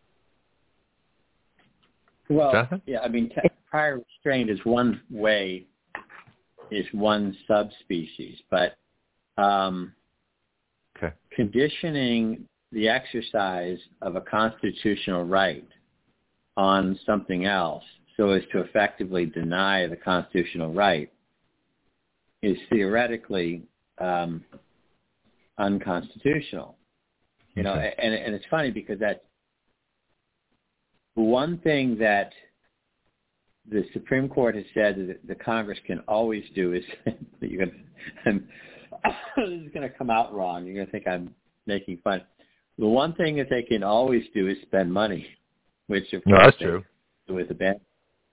Um, so um, they, uh, um, but even even where Congress has an unquestioned right to do something, they still Mhm. can't do it if they're if they're conflicting with a constitutional right. So um, uh, so um, that you know so so prior restraint is one way that they might restrict a constitutional right. It's not the only way. Um, what else should I be looking into then? uh, what other ways are there? What other, what other ways? What well, would they do? To, to punish you after the fact, Mhm. or or for example, to make you know to make uh, school you know funding for educational programs available only to non-religious schools. Um, You know, in fact, where where is it right now? There's something on Bright Breitbart that's a good example. Let me let me look it up. Where they're making grants available only to woke projects. That's 14th Amendment Um, equal protection they- right there. That's a problem. Well, what about Arizona? Well, It has a uh, Arizona has a voucher program. You can spend your money anywhere you want. I think they're going after right. them Well, too. that's what it's supposed. To. Well, that's well. This has been a battle since you know, the, since the 1980s when I um, about about these things. But Mm-hmm. um, but that um, that's one of the problems. Um, oh, I hate it when um, can't find Well, let me- something again. Let me ask Sally while you're looking. Let's let's take a minute there. Sally, what do you know about this? Uh, have you done constitutional rights work or, or gun legislation or, or, or gun cases especially? And what is this? Where where do they think they have the power to take our rights away? Uh, well, if, if they they have a certain agenda, uh, Okay. like with everything else, and so um, you know they recognize that the Constitution is uh, one of their biggest obstacles to carrying out and promoting their agenda, and so they uh, they just they give lip service to it, but then they try to impose these limitations on the constitutional rights. So, I mean, in effect, they don't care about the Constitution. They just would soon get rid of it. And so, that you know, they'll take this incremental approach of chipping away, chipping away, chipping away, as opposed to just one big frontal assault, you know, on the Second Amendment. Um, and uh, so they'll try all these different ways because they think, okay, first, uh, you know, I can't get it in one big fell swoop, so we'll just take it in incre- increments, and then uh, it's like the the frog in the in the boiling water. If if you try and throw the frog into the water into the kettle while it's already boiling, they'll they'll jump right out again. But if you put them in the water when it's cold uh, in the kettle of water when it's still uh, you know room temperature, and then gradually turn up the heat, uh, they won't even realize what's happening until it's too late, and then they won't be able to act. So Hmm. I think that's you know, the approach they take to you know all these things where they're trying to essentially just gut the constitutional rights, uh, but doing it in such a way that people don't notice so much, or you know they'll maybe get you to give in a little bit on this, and then and then a while later they'll push it a little bit more and a little bit more uh, until so much of your right is gone that you know that that part of the Constitution is effectively gutted. I mean, that's just part of their strategy uh, for I think in on all the issues uh, in in terms of uh, destroying our, our personal liberties and uh, and freedom that we have in this nation. You know, because uh, but now they're getting more brazen and bold about it, uh, about their whole agenda, and so that people are starting to wake up to realize that wow, some of these things that are going on are just insane. you Hmm. know, they're very illogical. They don't make sense, and uh, it's kind of like the devil overplayed his hand. You know, I think we're we're coming into that phase of things that's starting to wake people up when they realize how radical uh, some of these ideas and proposals or uh, court decisions are, and um, various other things that are going on in society. Like, whoa, this is so far from normal. Uh, Mhm. You know, how, how did we get here, and what do we do about it? So, I, I think it, you know, the more extreme they try to get, the more it wakes some people up. Yeah.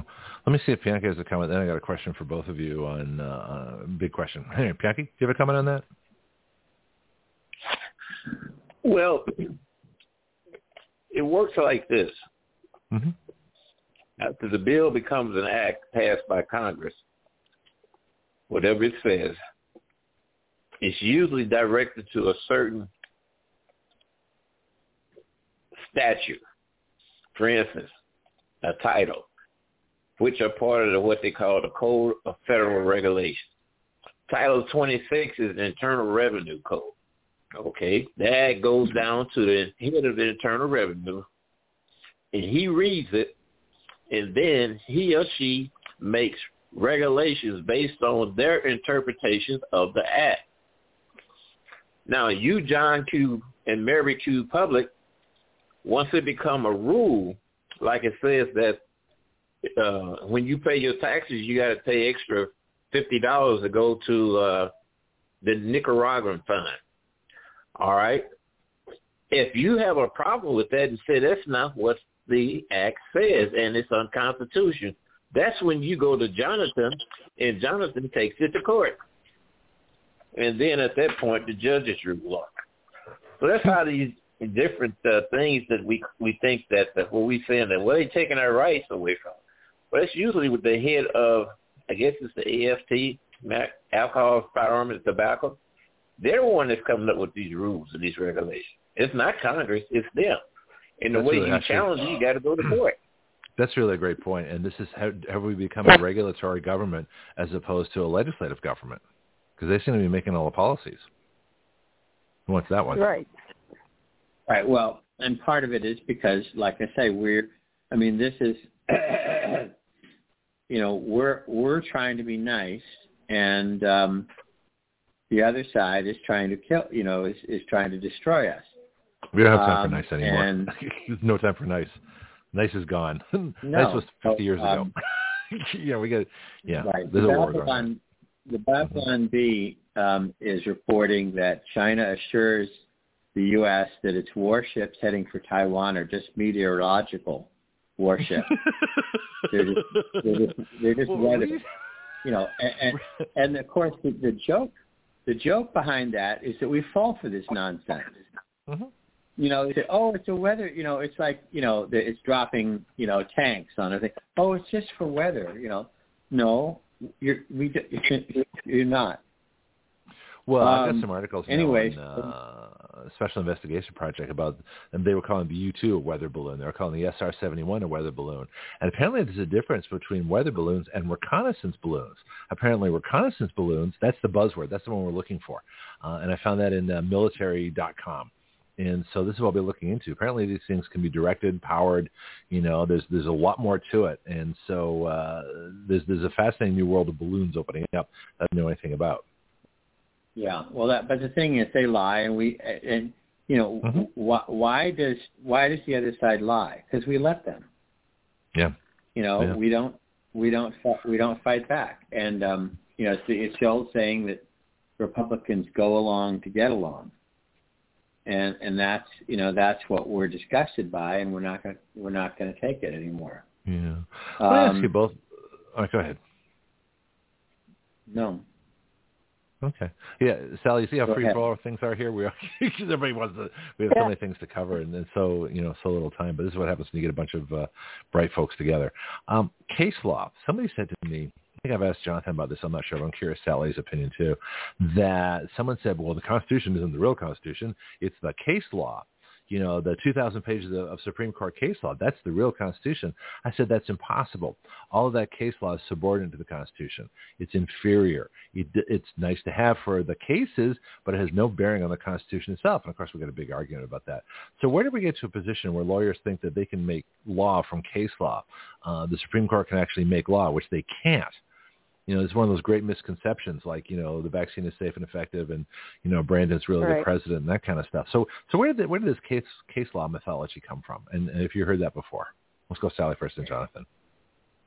Well, yeah, I mean, I'm I'm not sure where where it came from exactly, but um, you know, you do have that.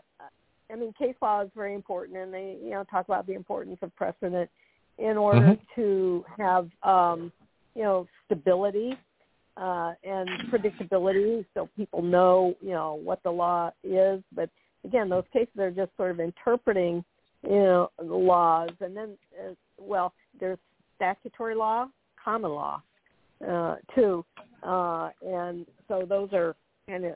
sort Well, which one's supreme? law. Wh- What, what's the hierarchy? If, if the Constitution is the supreme law of the land, um, then Yeah. statutory law would be next. I imagine common law is next, and then court opinions would be last, wouldn't they?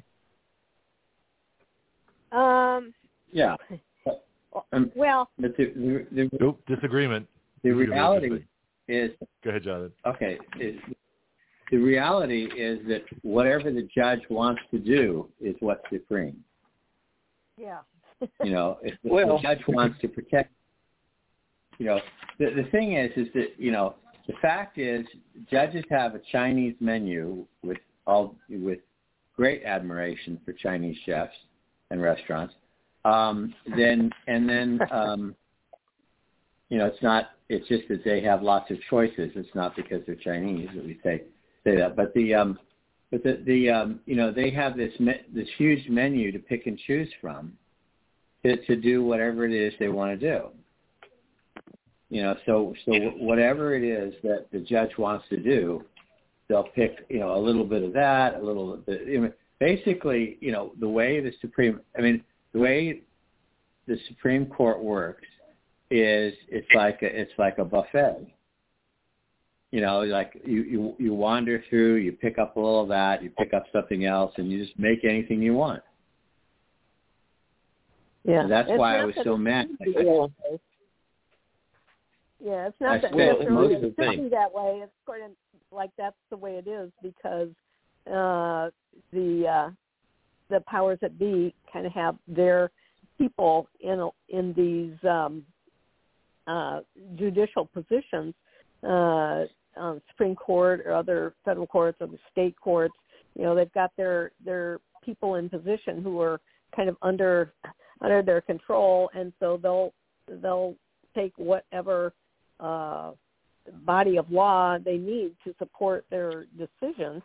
And you know, it's not the way things should be, but uh, you know that's part of the problem with the judicial system is um, you've got the people who've got this agenda uh, being able to control by one means or another uh, the judges who are um, you know making the decisions uh, and you know the, that's another whole thing that needs to be cleaned up you know ideally we would be able to get back to the constitution and much a much simpler um, set of laws that that govern us uh, and we wouldn't need uh, you know all these gazillion page bills or and gazillion more pages of regulations and so forth. I mean, it's just another form of slavery. Uh, but uh, you know, the Ten Commandments worked pretty well, I thought.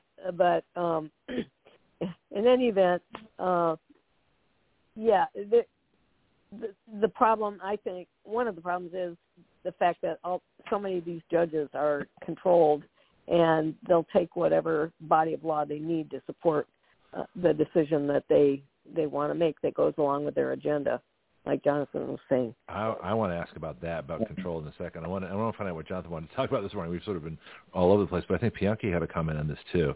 Bianca, did you want to uh, yeah. make a comment here? Go ahead. My comment is, is that judges don't make laws. They don't even make regulations. And states don't have to listen to them. Yep. All they do yeah. is make them, all they do is give opinions and decisions. Uh, I tell you something else. The states don't have to listen to the federal government either. What can they do? If federal, if the states look at it as uh, uh, act as being unconstitutional, they can say nope, sorry. Well, I'll give you a perfect example of that. We have in Florida, we passed a bill that says that we have permanent daylight savings time. And they're all waiting for Congress to come along and say, oh, it's okay. You know, we'll let you do that. And we should just do it anyway. You know, it's not like we're in the old days of, of hound wound watches and the 1800s and different gauges of train and, you know, all that kind of stuff. Like, you want, if we want to do it, why can't we just do it? That'd be a perfect example. Well, absolutely. Yeah. It is backwards now, Greg. It is totally, totally backwards. Mm-hmm. If it's like the, the way some people say, well, I'm getting ready to go back to bed. No need me getting up this morning. I want to know how judges are controlled. I think that what Sally said was was was fascinating. I'm curious about that. Then let's get to Jonathon's topics. we have to actually end right at the, at the top of the hour because we have another report beginning uh, then. But how are judges controlled? Well, we Sally. Then let's Jonathon the same question. Uh, well, uh, similar to how they control the legis- uh, legislators in Congress or even state level. Um, and you know, I don't have all the evidence right at my fingertips uh, to prove this, but uh, it, it's out there in different forms of blackmail, for example, Ooh. bribery.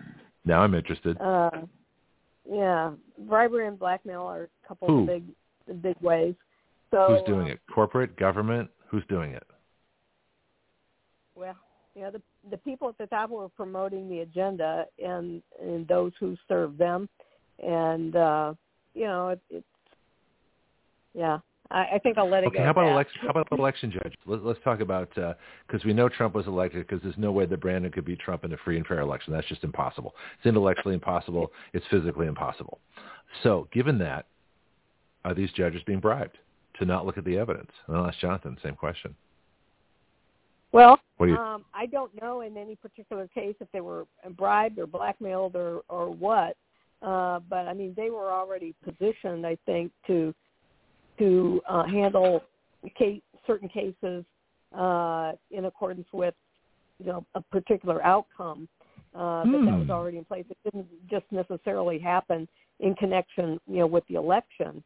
Uh, and so when those uh, election challenges came along uh, from the 2020 election, and they were all dismissed, you know, what a lot of people don't understand is that the dismissals were on procedural grounds, like this person, this plaintiff does not have standing, uh, meaning talk they about don't. that.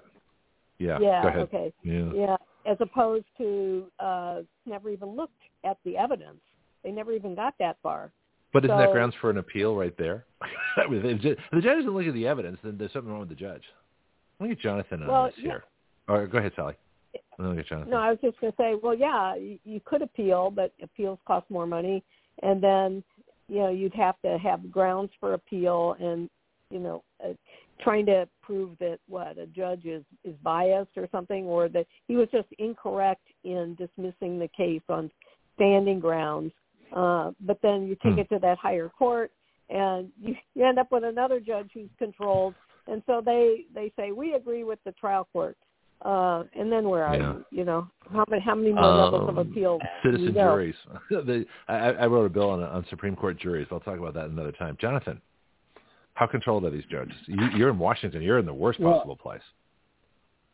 I mean, I mean, I, I, I don't know, but you know, there's. Well, let, let me put it this way: if if the circumstantial evidence used to convict innocent people were used to, you know, wonder what's going on with some of these cases, very bizarre things, you Mhm. have to con- you have to conclude that they're that they are I mean, you know, they would allow evidence that would convict them in uh, in any in any it, against a private citizen.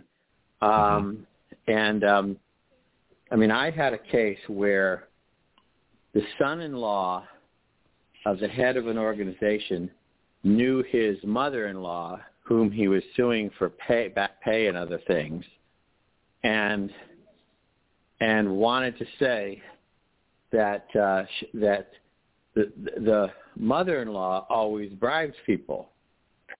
So based on actual, you know, some actual real knowledge, he he suspected that and some weird things had happened that this judge may have been bribed and, and he wanted prayer.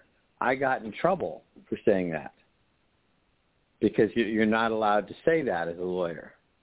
Um, and uh, even though it, it was my client saying it based on knowing the other the person on the other side. But anyway, Sally, so I Sally don't know if laugh. we're have, Oh, go ahead. Yeah, go ahead, and then we'll. I heard, What? I heard a laugh. Yeah. I, Well, Sally I'm laughed. I'm kind of. so I, I, I'm no longer licensed anyway. Funny. Jonathon, back to you. Well, well, I, I just don't know if we. I mean, there's no way. There's no way of knowing, but we have to. Um, I mean, the only thing that judges have, as the judges say, the courts say, is is their reputation, and that's why you're not allowed to criticize them. They don't have armies. They don't have, you know, things like that. So, I think you know, asking questions, you know, that legitimate questions, which they should be able to answer.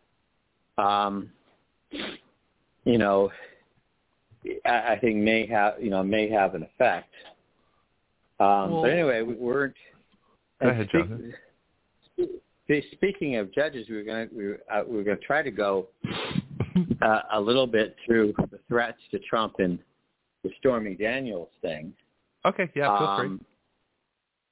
But I don't. You say that, we're cut off at the top of the hour. Well, no, only because I have uh, So- my my next reporter, our, our sex and sensuality reporter, Dorothy, has a has a tighter schedule, so I want to, you know, get to that. But let's talk. I, I'm not a big fan of this whole thing simply because to me it's a Democrat plot uh, to make Trump look bad. But if there's some legal issues that you think should be discussed, that's fine. But I want to I want to get the two of you together because I think we needed some kind of judicial Well, uh, oversight legislation to because no one's controlling these judges. And now I'm now I'm kind of intrigued by it. But go well, ahead, you know Jonathon. how you me. control the judges, Greg?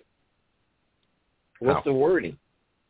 Well, a lot of it's Federal, elections. federal federal judges are not for life. They're only for when they perform under what is it? Good. Uh, Good behavior. Well, I know it Good says for the. Supreme Court, but I don't know if that's if that if that specific language is in uh, like state Supreme Courts or or other judges, things like that. It should be.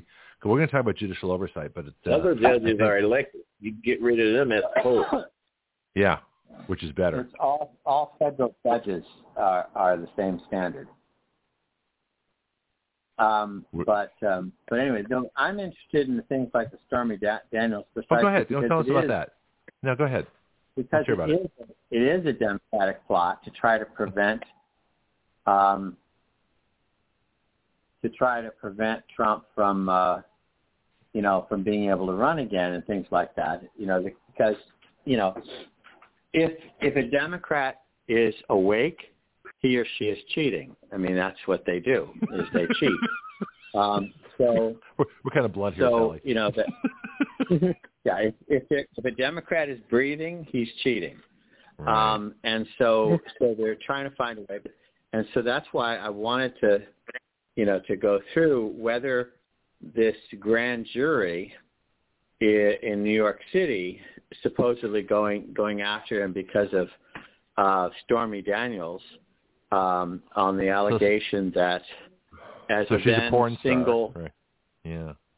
Well, she, yeah, she was a porn star, and he apparently had a consensual legal relationship with him. But Do we know this was for he sure? single at the time? I don't know. Do we know this for sure? Was he single No, at the time? I mean, what, what's what's the issue with no- with that? You know, you got a rich guy sleeping with a porn That's star. Like that's never happened. Right. Well, but there's, I mean, that's why they they want to indict him. Uh huh. And the first question is for what? You know, so he, so he, he, he apparently he apparently paid her, off, and now we, you know, this might be a transition into your next guest. Uh, but Could be. Um, I mean, because if I, I forget whether he was separated or single at that point or whatever, or Uh-huh. or, or married, but I think, but he, oh, if um, he was married, there would have been a, a divorce and a, a legal case that would have made all the tabloids. that would, you know, and all the those uh, Well, those shows, is- you know, daytime TV. Yeah. I mean, the scandal the scandal was that um, that he was he was trying to cover it up. He paid her some significant amount of money. Uh, it escapes me now. Um, what was it, three hundred thousand dollars or five hundred thousand dollars something, um, to stay quiet, keep Hmm. it a to keep it a secret. hmm And um, everything about this case, like everything else, is dumb because people don't know anything about the law, except the people who who practice in in uh, um, in New York. hmm You know, including pro se, say that the courts there are out of their minds. So so we can talk about what the what the uh, law should be, but logic, reason, law, you know, apparently is no is no restraint on on them indicting him for something stupid that's uh, that's barred by the statute of limitations. Now, the first problem is is that they're saying that the five-year statute of limitations has not expired because he was outside of New York. That's not how it works. If you Okay. have, you know, if you have several, if you, I mean, if you go away to college, you know, you're still a citizen of your home state. You might be away, but you know, because you're coming back.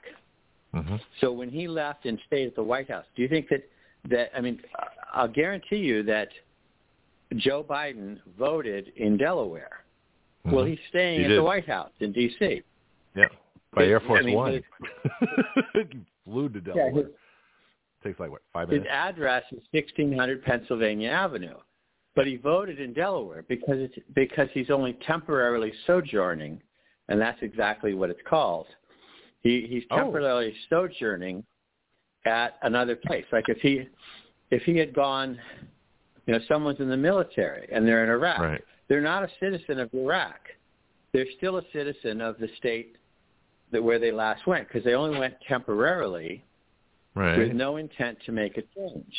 So how does this Then apply Trump to to Trump? I'm curious. Curious They're trying going to say that. that there's an except the statute of limitations has an exception Uh huh. if and and, and the, mean, the meaning of the exception is this, is if you can't find them, but it's worded badly in New York. So they're saying that if someone is outside of the state, and, and the meaning of that means we can't find him is what it really means. But they're going on a Trump? of it. Anybody can find Trump. He's Right. in Mar-a-Lago. Yes. So, so being outside of the state is not the test. The, Oh, okay. the test is being is secreting himself from the jurisdiction so that he can't be found. The statute of limitation stops, pauses. right. So, and, and that's true. But the thing is, so it, so Trump famously decided to move his. Now, get this: if you go back and look at the news reporting, which I did last night, he Mhm. changed his primary residence to Florida, Hmm. so that he so because because a person it's pers- a person is allowed to have more than one abode. So if, he has, and this happens where people, you know, rich people will- will have three or four houses in different states.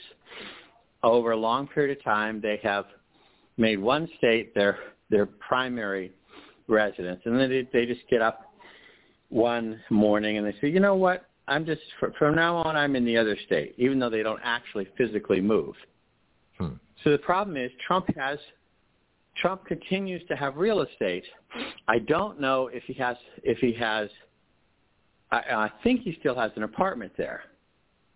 You know, it would it would be a it would be a um, complete block to prosecution. Of course, that wouldn't stop in New York, the New York legal system. but if he, you know, if, the test is if he has an abode, a place with a bed in it where he is capable of um, of of laying his head at night. Um, so if he, you know, for example, my recommendation would be that if he um, if he still maintains an apartment or access to an apartment in, in, in Trump Towers, he should go stay there because it shows that that, that because because suspending the statute of limitations and deciding which which of your residences is, is the primary one, those are two completely different things. So so just because he just because he decides my main house is Mar-a-Lago doesn't mean that he's out he's not in the state. So but there's something um, wrong with it. But, but why would he want to go to New York? I mean, New York hates him. The mayor hates him. The the the, the city government hates him. The, the the state government hates him. The FBI Southern District Office hates him. What possible reason would he? You know, I mean, uh, they're going to tax him if he if he because, lives there. That you know, if he goes to Florida, he can go to New York and, and make speeches, and no, it's, it's not taxed in Florida because we don't have an income tax. Why would he want any association with New York? Well, but he because he has real estate there. he, well, he can have real estate there and still not and still have his primary residence somewhere else. I would do it just for the taxes. That's what think. I'm saying. Oh, okay. That's what I'm saying. If, if his primary residence is Florida, then he's taxed by Florida for income tax purposes. Right. But if he has real estate in New York, he's still in New York for the purposes of, of, of, of the fact that he could they could have served him and they didn't.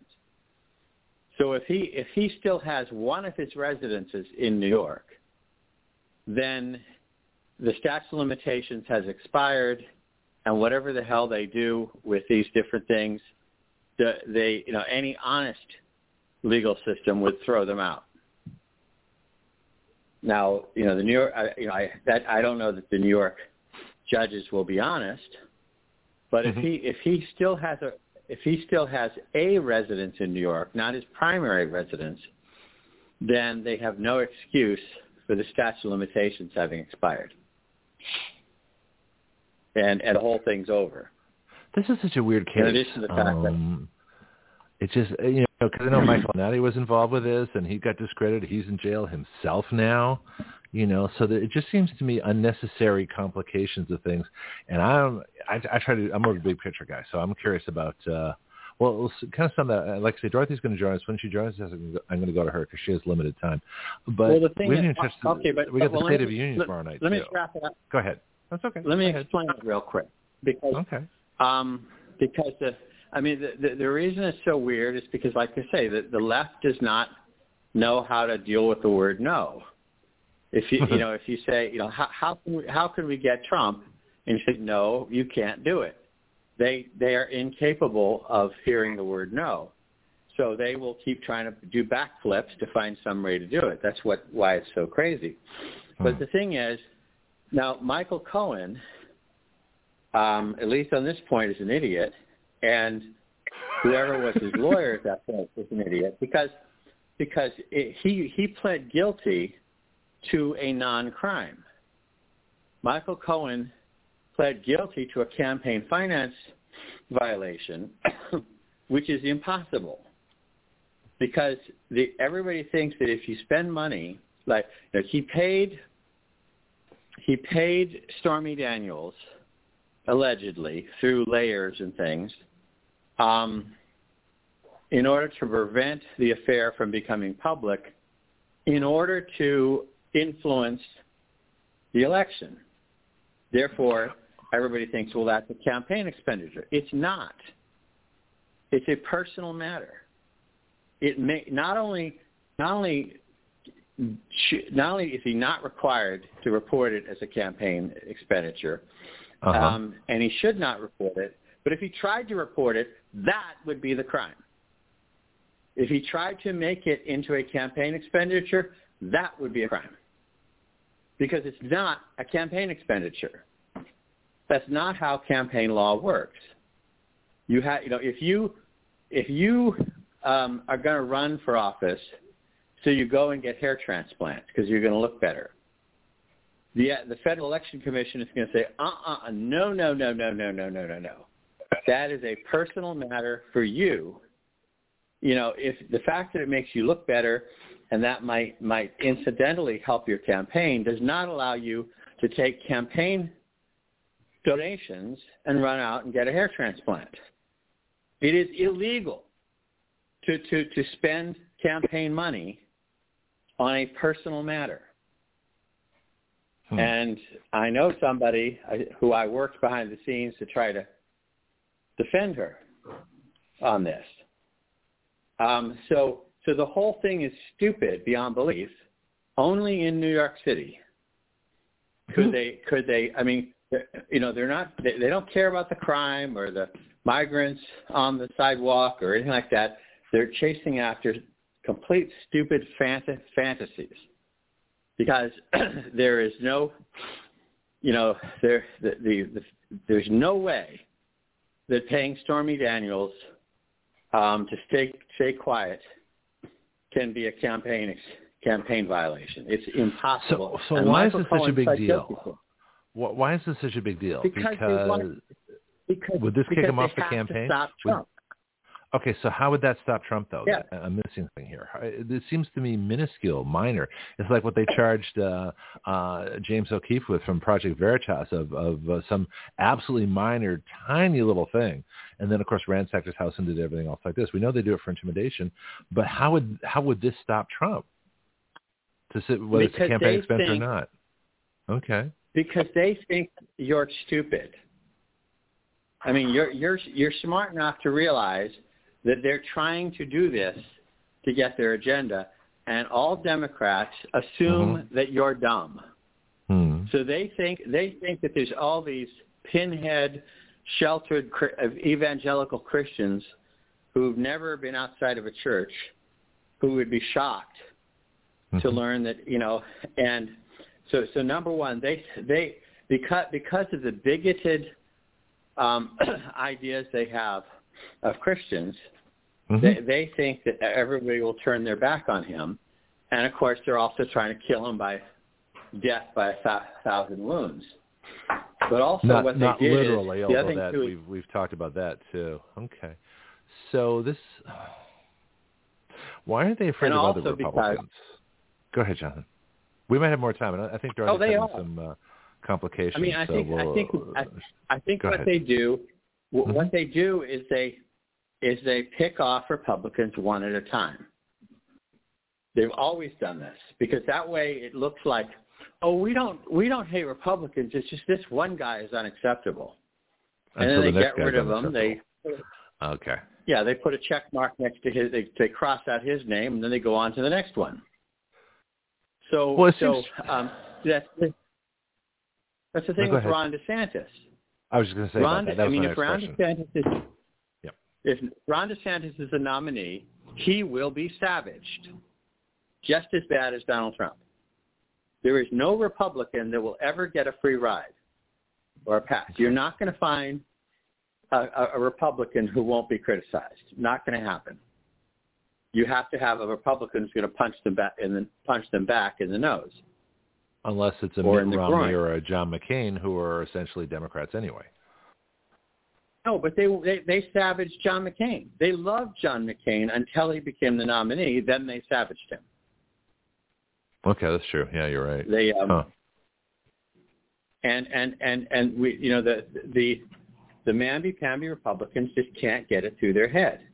you know, they're saying, well, if we could just find a more acceptable version of Trump. But that's they're There's in no on the scam thing. then. They're in on the scam too because they said, well, we have to have Mitt Romney because all the other Republicans are are too controversial. They're too conservative. They won't be elected, which is of course is the reason they were popular with conservatives. Conservatives generally like to have conservative politicians. Same thing with John McCain. Well, we got to have John McCain. He's the moderate who can win. And so they so they but they're in on it. They're in on it with the Democrats because they know these people can't win. They they know that the Republican moderates will never win in the general. Um, for you know, you might as well have the Democrat. So who are they going to run? So now Well, the next one I think is Mike Pence. Mike Pence is the heir apparent to the well. Mike Pence is the only one that can beat, uh, you know, uh, Joe Biden. Oh, give me a break. They work together to put Joe Biden in. you know, the scam's already there. Right, but then, but the other thing too, is like like when when they they got a conviction against the Trump organization for for an even more absurd charge. Um, you know, again, it's like w- when you take out a mortgage. When's the last time the, the mortgage company said, "What do you think your property's worth?" We'll just write that down. they they they never never happened in the history of mortgages. Mortgage Yeah. mortgage company hires independent appraiser, right. and What's the Um, purpose of the disposition? Deposition. What?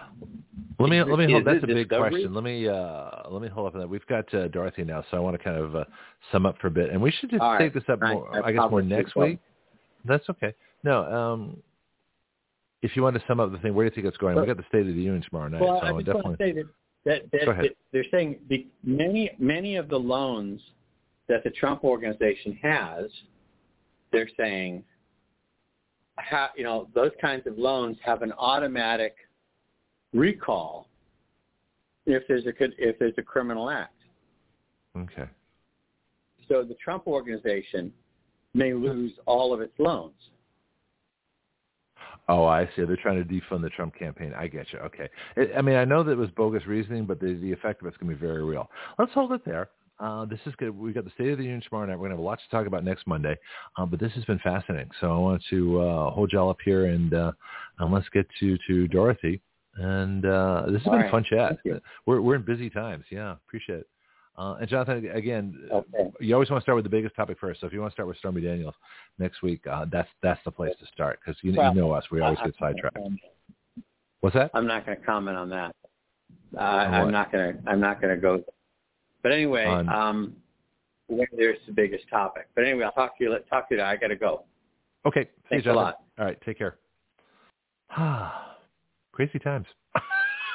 but that's what we do here. All right. Let's let me get to um, Dorothy here. We got a theme for her, and then uh, we'll be all set. I'm, I'm sort of. I keep forgetting where I put it. it's here somewhere. Ah, here we go. Oh, nope. There it is. Sex. Everybody talks about it. Some of you are even doing it. But are you really talking to the person you are doing it with? It all comes down to communication. That's where Dorothy Diana comes in. Dorothy is a sexual health nurse educator. She has studied hypnotherapy, Reiki, and many other disciplines. And what is sex without sensuality? Something has to light your afterburner. Join us now for a sometimes very frank and occasionally quite descriptive conversation of sex and sensuality with Dorothy Diana. Okay, now I'm in the mood. it, it, always takes a bit to, to sort of digress from, from politics. And of course, we had a, a crazy first hour too. So we've had doctors and lawyers, and it's been very intense here. And uh, so here we are. Now I get to mellow out and, and talk about fun stuff. Even that though doesn't sound sometimes. sexy. Okay. Sorry. Sorry. Okay. I was saying that doesn't that doesn't sound sexy. This this, this lawyers and politics that would No, not it's get me in the that's mood. that's the first two hours. Now I'm in the mood. I after after my that. my great intro with my Uh, sexy voice. I mean, you know, come on. I appreciate the segue. I'll try to make it better next time. It's oh, I think it's good. So Okay, you know, I I'm on? not. I wasn't. in Can you hear me okay? Because I'm on. Uh-huh. Unfortunately, I'm on my car my car speaker because I got stuck at a bank, which was the most unsexy experience. I think also. oh no. Um, Ooh. Yeah, I don't do well with. I'll be honest. I'm not in the 3D. I don't do well with money and uh, logical situations that require navigating through this world of you know practicality. I do well with the sensuality and you know fairy magic life where we all laugh together, have picnics in the sun, and um, you know make out and give each other compliments. So I had to go to the bank, and it really kind of bummed me out. So uh, I got Mm-hmm. if you're not your usual sprightly self will understand. So this actually is a really good point. I think you've hit upon a topic inadvertently without realizing it that life sometimes sucks.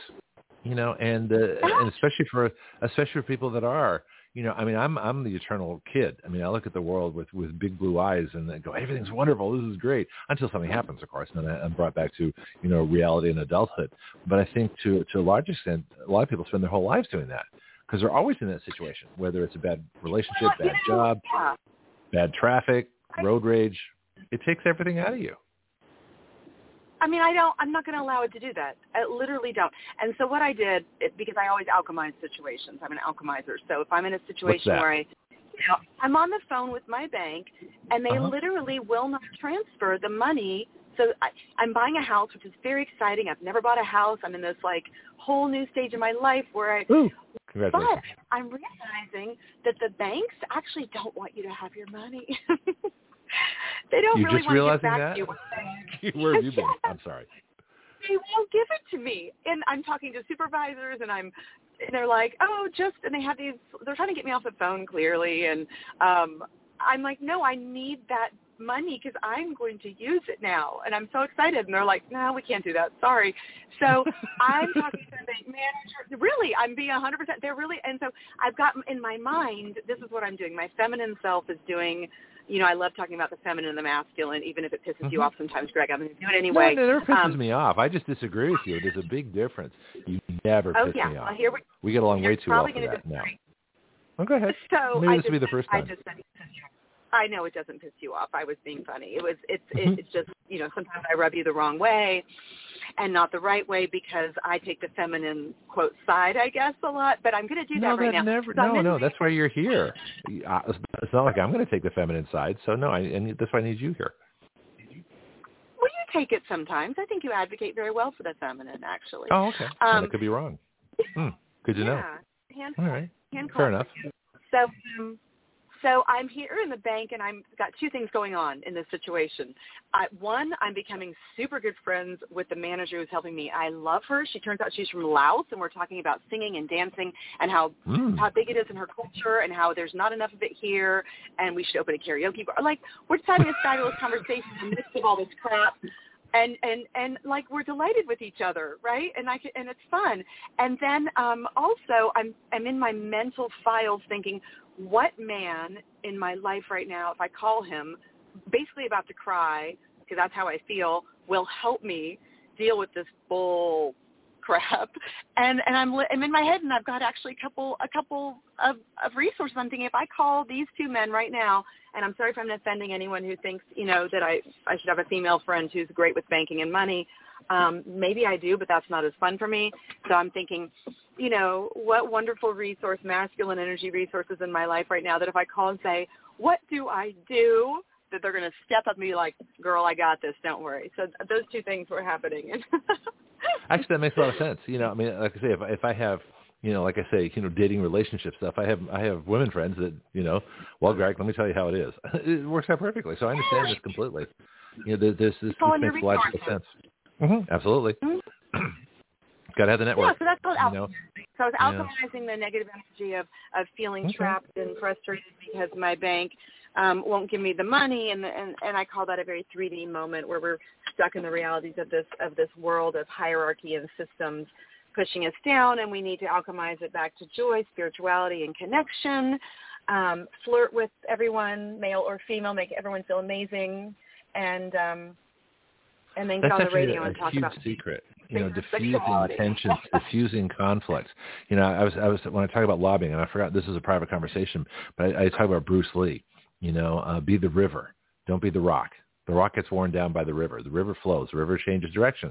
The river goes everywhere. The river is fluid. You can't hang on to it. It's just it's uh you know it's a constantly ever evolving kind of thing. And I go through life the same way. So if someone's you know in a conflict with me, I'm like, what else can we talk about? How can we get around this? What do we you know I don't I never I very seldom will meet people head on, even on this show. Listen to me talk to people that, that completely disagree with me. You know, there's always, well, well, how about this? And what do you think of that? And, you know, and it's just very different ways of dealing with it. But conflict resolution, and we can apply this to, you know, relationships as well. But conflict resolution is huge. And so you've got a conflict right now. You've got someone keeping you from you're you feel completely justified in having, and I bet you're right because I know you. Uh, and they're not doing it. And because they're and are they stuck in procedure? It's like, well, this is always the way. You know, it's like the man is always on top. You know, I mean, is is it that kind of a, a thing, or you know, are we just following procedure? You know, these are just the rules. You know, are they giving you something concrete, or is it without giving too much detail because we don't want to mention names or places, but um, is this uh, a very hierarchical, almost like a religious structure? Well, the church has always taught this, you know, kind of thing. I mean, wh- where is it? What do you see? Mm. Mm. Um, I that was a lot. Um, Yeah, I know. That's And- me. but no, that was good. Someone one. almost hit me. Um, Don't do that. I I, Yeah. I think you're onto something. I think it's definitely hierarchical, like a religious structure. Absolutely. Yes. Okay. Huh. Interesting. All right. See, I can take I can take anything you have in your life and turn it into a show topic. So you know, you you never have to worry about what to talk about here.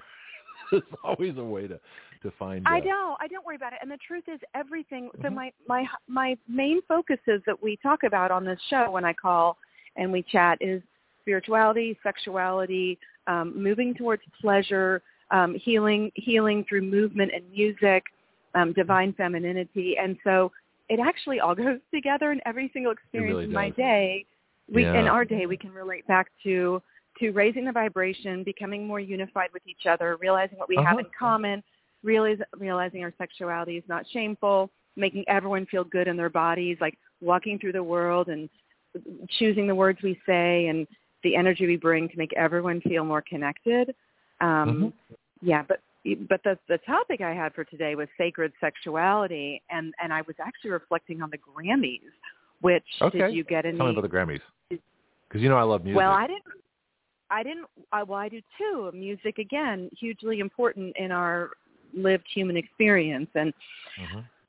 so, and I think we underestimate the power of the frequency they use and the lyrics that Oh, are I- chosen yeah, and how it impacts us. Right? I want to explore that too because I want to know why rock and roll people feel rock, but they they listen to jazz. you know, there's a whole different. Uh, you talk about vibrations. Music is all vibrations. That's all it is. It's different frequencies of vibrations of strings or drums or uh, cymbals or uh, you know any other any number of other or air if it's a if it's a woodwind or a brass instrument. It's all vibration. There's a thought. Well, it absolutely is, and then they they can actually. I mean, you probably. I think we've discussed this. That choosing a frequency that creates certain emotions and certain Mhm. um, experiences. Uh, you know, I listen to 432 in my house a lot. Other people are advocates for. Uh, I think five what 528. I can't remember. I always just go to um, look it up. I have it posted by my Alexa. Um, so apparently the modern music industry intentionally chooses frequencies that lower the vibration. Now people say, oh, that sounds crazy. Well, musicians, independent musicians who've studied this are are intentionally now choosing to tune their instruments. You know more about this than I do, I think. But this is becoming more popular. And so back to the Grammys. Uh, so I'm really not very religious although I pray moment to moment. That, that'll change. Uh, the, you, can't help it. It- It's just and the more you start thinking, the more religious you get. There's just there's just no way around it. Well, religion as in dogma, I feel like we were lied to. We've discussed this. I feel like Oh, we were given different. half truths. We were ha- given half truths. Um, I love, you know, I, I I worship and connect with Yeshua, Jesus, on the daily. You know, he's my fave, Mhm. but I don't aspire to any really one religion. And I think a lot of people kind of feel that way because of you know the shame-based messaging and you know very constrictive top-down um, actions by the church. But that to be said, the Grammys had a strong, whether you believe in it or not, they had a strong satanic flavor. So Ooh, we can look at it like we could say, oh, yeah, we could say, oh, this certain event I went to had a very strong uh, Christian flavor. This event had a very strong um, Hindu flavor. This event had a was really felt very Muslim in its practices. Well, that event last night had a very satanic flavor. Satan, Satanism is a religion. It's practiced by many people all over the world, and um, I think a lot of us were led to believe by culture that it's a myth. It's like a fairy tale that that doesn't really exist. Oh, well, whenever something is well, it does, and whenever culture tries to get us to convince something that's not that big of a deal and it's does oh it's silly and they try to mock people who express concern, I always say, well, there's something to that. Uh, if the media is trying to mock people who express concern, we maybe be, need to be concerned, right? And the media Yeah. was saying, oh, Ted Cruz said it was satanic. He's so ridiculous. The conservatives didn't like the Grammys. They're also, oh, they're so, they're transphobic. They're this, they're that. And when the media got on that this morning, I said, "Oh gosh, so they're okay. So it was really satanic, I guess, because the media doesn't want us to think it was." Um, so I looked into it, and yeah, that that was it wasn't even a it wasn't they weren't even trying to hide it. It was, um, you know, red red lit, and uh, I mean, you just you have to watch. If you haven't seen it, you need to watch it, especially Sam Smith. So if if you get a chance, I know you're so busy this morning and neither of us watch TV. I'm always but, busy, but I, I can make time for things too. No, Mhm. but the idea of, but this is fascinating. I should always make the distinction between God and uh, belief in God and Scripture and uh, you know what churches do because they're two totally different things. So the the, the church, the hierarchy, Yeah. the the, the man That's right. imposed. This is what God really said, even though it's not kind of thing. You know, if you want to look at, let's take the extreme end, the Inquisition. Okay, that was that was church, that Mhm. wasn't God. okay, so that clear, everything else makes sense. So let's talk about this satanic- so what- Inquisition, yeah. Well, and Mhm. and stoning women and Hmm. um I mean there there's I actually I was talking to my boyfriend last night who doesn't doesn't wax very philosophical.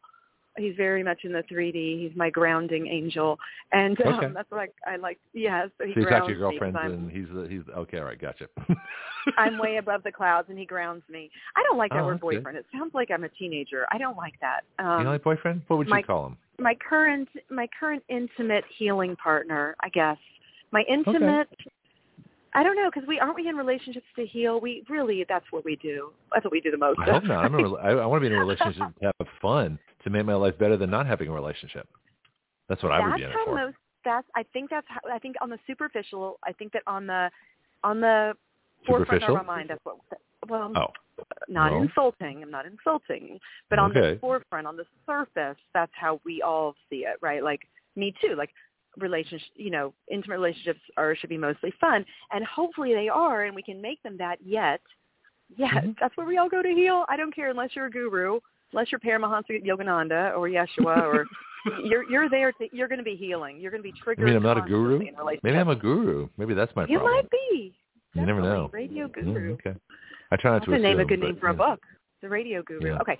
Guru but, Greg. Um, Welcome to the Guru Hour. And now, well, you need With- well now you need a special name like the gurus have. You have to actually change it. Like you have to add like Ananda to it or something like that. Like there's ways you you have like your guru name, right? When they when people become high elevated, like in those ashrams. well, I'll call myself on the Guru plane because I would rather be flying in a jet right now. So, so this is the Guru plane, Guru, which has which has multi levels of understanding, as I Yeah, improvise really here. is. Yeah. Like Guru plane. Okay, so in relationships, I'm gonna, I'm gonna write that down for next week. Guru. All right, you write that down. Back to Hmm. relationships.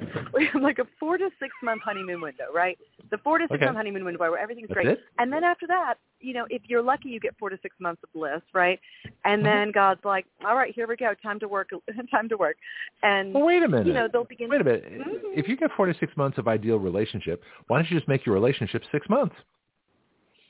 Oh, You'll be happy with all the stop, time. That's like What? saying, let's just eat the frosting off the cupcake and leave the cake, or let's just start with dessert for no, the cake I mean, is you good. Can That's if you're different. an eternal. You, you, you, but the but the cake is really good, as well as the frosting. All right, the glaze off of the the glaze off of the the breakfast roll. I don't know. I'm trying to give a good analogy, but we're we're we're not we're not eternal children. I mean, we can be, but I believe we're here to do spiritual work, and I think you do too, Greg. So if you're here to do the work and constantly evolve yourself and constantly grow towards love and constant divine source God connection. So Mhm. ego put aside, bullshit, trauma, everything healed. You know, if that's what we're here to do, uh, we do that really, really well in intimate relationships. mo- Most adults, if if you're willing to take the plunge, if you're willing to go there, and yeah, Mhm. you can end the relationship after four to six months, but then you're just back in the same. You're in the same boat. You don't really get that. No, you're happy again. The, that that Mm, discovery, that newness, that that there's a richness Ah, to a long relationship. There's a richness to long-term, deep love where it gets quote you know boring or it I mean a Mm. little bit. There is something else that unfolds on a deeper Mm. level. It's like when you meditate. I don't know. You have meditation practice? No, we talked about that. You don't really, do you? no, I fall asleep. Okay, so again, we're all works in progress. I, I, have, I have faith that you're going to get to it because I I Well, feel I- like I, I, need a, I need a meditator. I need I, I like a mediator or whatever you call them, so a coach, kind of walk me Uh, through well, it. let remind me to send you the link to Insight Timer. They do an excellent job, and you can Okay. meditate for three minutes or 60 minutes, and you can choose the topic you want, and you can choose the highest rated leader, and they'll really walk you through it, and it's quite lovely. And it, and even if you don't ever get into a meditative state, it's so positive and uplifting that it's Hmm. just. um But uh, you know, back to what we were talking about. I was going to give an analogy to meditation. You can meditate for three minutes, and if that's all you have that day, that's fine. But when you do the work and you train yourself to keep coming back to your breath and meditation, keep Mhm. keep turning your thoughts into something like clouds that you notice that you don't spin out or get involved in, and you do that practice and you extend the time to 10 minutes, eventually get up to 20 minutes. People do hours. I don't. I'm more of a 5 to 20 minute. It becomes richer. Something changes inside. So a light switch comes on and and your brain calms. It's it's hard to explain unless you've been there, but that's what I'm talking. The analogy between you know little short honeymoon relationships and the longer where you have to do the work and you have to look at yourself under the microscope and either sink or swim. You know, either drama all day or you grow and you acknowledge that it's your stuff and it's not theirs and you need to do the work and they're just being themselves and it's all your triggers. So it's it's there's a lot of So why wouldn't you do there. that? Huge Why growth. wouldn't you do that before a relationship? So thing. If relationships, in other words, you're always going to be Mhm. working. If you're working, and each person creates a different relationship. So so you are the constant in your life. Well, so if you are the look, constant, we can we can debate whether or not not going to therapy is actually helpful. Um, I'm in the camp well, I wasn't really not. at all. I think no, I'm well, just thinking this, that. this is what the point I'm making. This is the point I'm making. oh, okay. So you can do your you can do your healing work on your own all you want. You can go to therapy. I'm going to just throw this out there, and I'd love for someone to call in and argue with me on this. But I, I think that most people who have done a lot of personal work in their lives Mhm. usually agree that the, the the work is done in relationship, whether it's sitting down with your mother and just being vulnerable and and and because a lot of women have mom issues, probably dads or men too, but a lot of my friends I know have really deep seated trauma from their mother's issues having not been resolved when they were growing up and they have Mhm. you know as adults a lot of conflict and, and baggage and you know so it's much easier just to have superficial conversations and call her once a week and talk about the weather than it is to sit down get triggered let the stuff from your childhood come up tell her how you feel be willing to um be willing to sit there while she still cannot handle it and still cannot you know love you and unconditionally love you in the way that you need it. Like to sit there through all that and that's what the healing is. The healing is when you feel the pain you don't spin out into it you don't try to push it away you feel it breathe into it and relax and accept it and then make intentional decisions to have have have conscious thoughts of positivity and and connection and love. So so that's the work. And when you're in relationship with a romantic partner lots of triggers for people come up. And yeah you can escape and go to the next romantic partner that's just fun and and um playtime and and those good feelings of dopamine and serotonin and newness but then you kind of miss out on some really good work that moves you to the higher level spiritually. This is what i believe. Hmm okay No. I, all right. So you want an argument? I don't. I look at it completely differently. I think that you have to do the work Okay. on your own. Otherwise, you're not ready for a relationship. That the spiritual work I've done was all introspective. It was all my own personal journey. Although I did do something interesting with my folks um, before they passed on, um, was that I, I wrote each of them, and they were separated. They they got divorced, you know, when I was 16, uh, and so uh, they, you know, my father went to Australia, my mother was in uh, New England, and I was in California. I figured it was the furthest I could get away from both of them and still be in the United States unless I went to Hawaii, which was too expensive. Point being that I wrote each of them a 15-page letter, single space. This is back when we had typewriters. Uh, the computer age quite hadn't quite hit yet. I told them all of them exactly what happened in my life, all the things I was feeling, all the things I think that went wrong, all the sabotage, all the problems. I just let it all out. I mean, I let out everything. And I got Mhm. two completely different reactions. My father actually treated me like a Mhm. human being for the first time and actually talked to me like Mhm. I was a person. And my mother went into complete denial and said everything I yeah said was a lie. that lovely And she I'm like, She cannot hear you she cannot feel your pain She never cannot could. be a space she she And- went to her and grave not find being able to hear me. did you but find that I made the effort. Yeah. What's that? and did you find that painful No, I found it disgusting. I found it uh, uh, a complete disrespect for me. I found it, uh, you know, that uh, I knew she was lying when she when she I knew she was lying to me and lying to herself. You Well, know, I mean, it, right, it worked with my father. Unfortunately, my father had a fatal heart attack a few months later, and so we never really got the chance to fix it. So that's the problem. But at least okay, he knew. so and I, you know, yeah. and and let me know if this. I put on a headset, and uh, let me know if this is better sound. sound But fine. um, yeah. okay, so and again, I don't know your story, and I'm not going to presume to tell you, but most people would find that painful, and sometimes, you know, I didn't say it was easy. sometimes it's I, I, it was sometimes necessary. the, the masculine, but it wasn't- Sometimes the masculine will will say something, will kind of make it casual and aloof. But if you go Mhm. deeper, there is some pain there, and, and and there's potential for it to be released because when there's stuck pain and trauma, Mhm. it, no matter how or release my pain are- completely. I mean, it definitely, you know, because people do this after their parents have passed on, but mine knew. I mean, so so they knew everything that I had to tell them. There wasn't, as far as I was concerned, there really wasn't anything left unsaid other than to work out, you know, some of the problems. That's the part that didn't quite happen. And do But you as far still as have a relationship with your mom though? Do you still talk to her regularly, or she? no, she passed on. She died. No, they both. both Oh, okay, she passed. I thought you were said your father. I'm sorry, I didn't. No, both of them Okay. have. No, no. But but until like I said, no, my mother I never never resolved. She never dealt with it. She never dealt with, and she was the one who was, who caused me the most problems. You know, the, the greatest sabotage.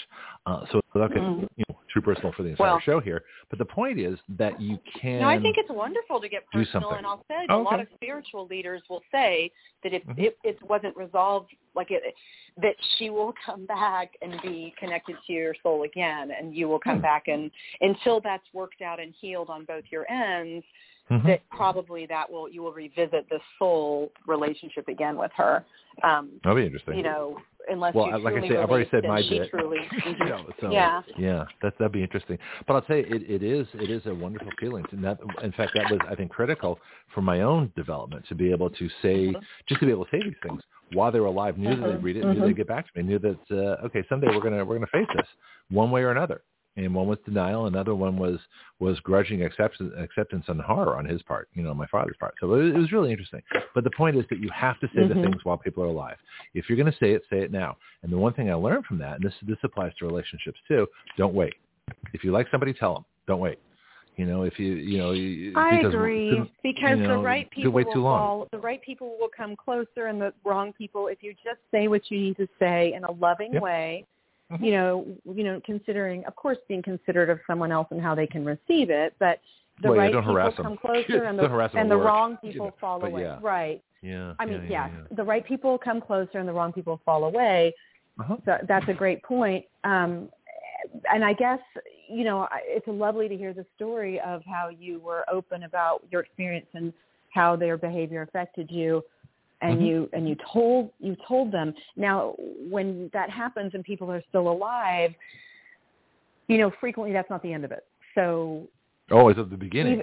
so either if But- everything wasn't clear, they still will Mhm. continue to interact, and you'll still sometimes get triggered. That that's it'd be very hard to be a human and have that not happen. Even if you said your piece, even if you know the triggers still happen, they they still happen. Mhm. And and the lovely thing about yeah, but that you're relationship empowered is at that then point because you, Yeah. you've said what you need to say. It's out there, and so all you're getting at that point is a reaction. But but when you're behind when you're behind the curve, when you don't say, when you the, I think the worst feeling in the world is knowing that you want to say something, knowing that you have to say something, and then not saying it. And whether you write it, communicate it, however you do it, uh, certain things have to be said you know, while people are in a position to to hear the message. And I was thinking, you know, I didn't want them to go to the grave with with uh, me not with them not knowing, and me not saying, and I couldn't have that. That's why I did it. and then also forgiveness. Like you say it, and then and then you say, and I understand you did the best you could, and Mm, I don't that think I'm I got quite that realize. Mhm, far. I'm still working on that Okay. part. Yeah, that's that's my Well, personal you thing to- know- to resolve. But yeah, yeah. Uh huh. Yeah, well, so the forgiveness is healing. So, you know, it means you've come full circle, and you not only you not only shared your pain, but you also can understand why they did what they did, and have compassion and love for them. And Oh, I think that's where forgiveness yeah, comes, and that's where all the life experiences are helpful. Because the Mhm. more life experiences you have, the more mistakes you made, the more risks you try, the more you Mhm. realize other people other people struggling and they're doing the best they can, and you understand, right? I think we talked I only about this, like the more unfortunate for well, when I know they're not doing the best for, for the things that weren't their fault, I never. I said absolutely forgave. You know, it's not your fault. This is what this is. I know your circumstance. I know both of their their upbringings. I know both of their histories, and so I know certain things were were absolutely not their fault. The thing that I Mhm. have problem with is what I call needless cruelty, and we're sort of off on a different tangent here. Needless cruelty. Needless cruelty is where someone knows that they don't have to do it. They know they're doing wrong. They do it anyway because there's some kind of narcissist problem or other problems or things like that. Things that they didn't Mhm. have to do that were cruel. Now I understand when like families are poor families that can't send their kids to college, you know, that they try and get scholarships and they may not work and things like that. I understand that. But if there's like a willful, you know, sabotage of your education, um, that's that's that's the difference. It's very interesting, and this calls Uh-huh. into play their own. And I, I, I hate this word. This word is getting so overused it bothers me. But their own trauma. So you replay Mhm. what was done to you, right, in order to heal. A very unskillful way of trying to heal, which you'll see with children all the time in bullying, right, is whatever Hmm. trauma happened to you, you try to replay it to the next person in an effort to clear it. In an effort, it's, it's a very unskillful, dark entity way to try to clear it. And uh, that's why great. I'm just going to plug sex ed again. I'm, I'm No, go for it. I'm formula I'm formulating another class, but people think of sex ed Mhm. as just sexuality. No, at a young age you Mm-mm. start teaching quote sex ed. A great program that starts at a young age does things like reading facial expressions and how to resolve conflict and how to empathize with others because like you're saying, they what they did to you is probably how they were treated. We treat others how we were treated No, I if we don't it. do our work. If and we that's don't the part do that the I work, understood and forgave. You know, but and that work were- comes in a were- relationship yeah. And you Yeah. gave them a great gift because in your relationship with them you Mhm. gave them the gift of reflecting to them how that affected you. And in intimate relationships that's what we do. For Mm-hmm. instance you know you said this thing to me. I'm just giving an example. And it i felt like i felt rejected. I felt sad. I felt like you don't want me to blank blank blank that you don't you know that's how that felt and then your partner's choice is to get defensive right? We have the four horsemen uh gottman institute four horsemen of doomed relationships your partner has a choice to get defensive and um well no i didn't you know or turn it around on you. You always overreact. I can't do anything right. You know there's all kinds of reactions that can come or the healing reaction which might be oh my goodness i i really didn't realize that came off like that. I love you and i would never want to hurt your feelings. What i actually meant was this can you forgive me? Yeah. and what healing Yeah. comes from that kind of response it's harder to do. And it's hard to do if you haven't done your work i'll tell you. You know if you still carry a lot of shame and poor modeling from your parents and you haven't worked through that it's really hard to give a compassionate you know response when your partner is triggered yeah Yeah, but you also have to be willing to risk a better outcome. That something something good's going to come out of this. It's not always bad. I got a comment here. Uh, we have live chat, and so someone uh, wrote in: "Everyone wants to be heard. Everyone wants to be right. Fix yourself, Mm-hmm. and you will know how to have a good relationship and how to spot a toxic one. Dwelling on too much Mm-hmm. pain will not let you move forward."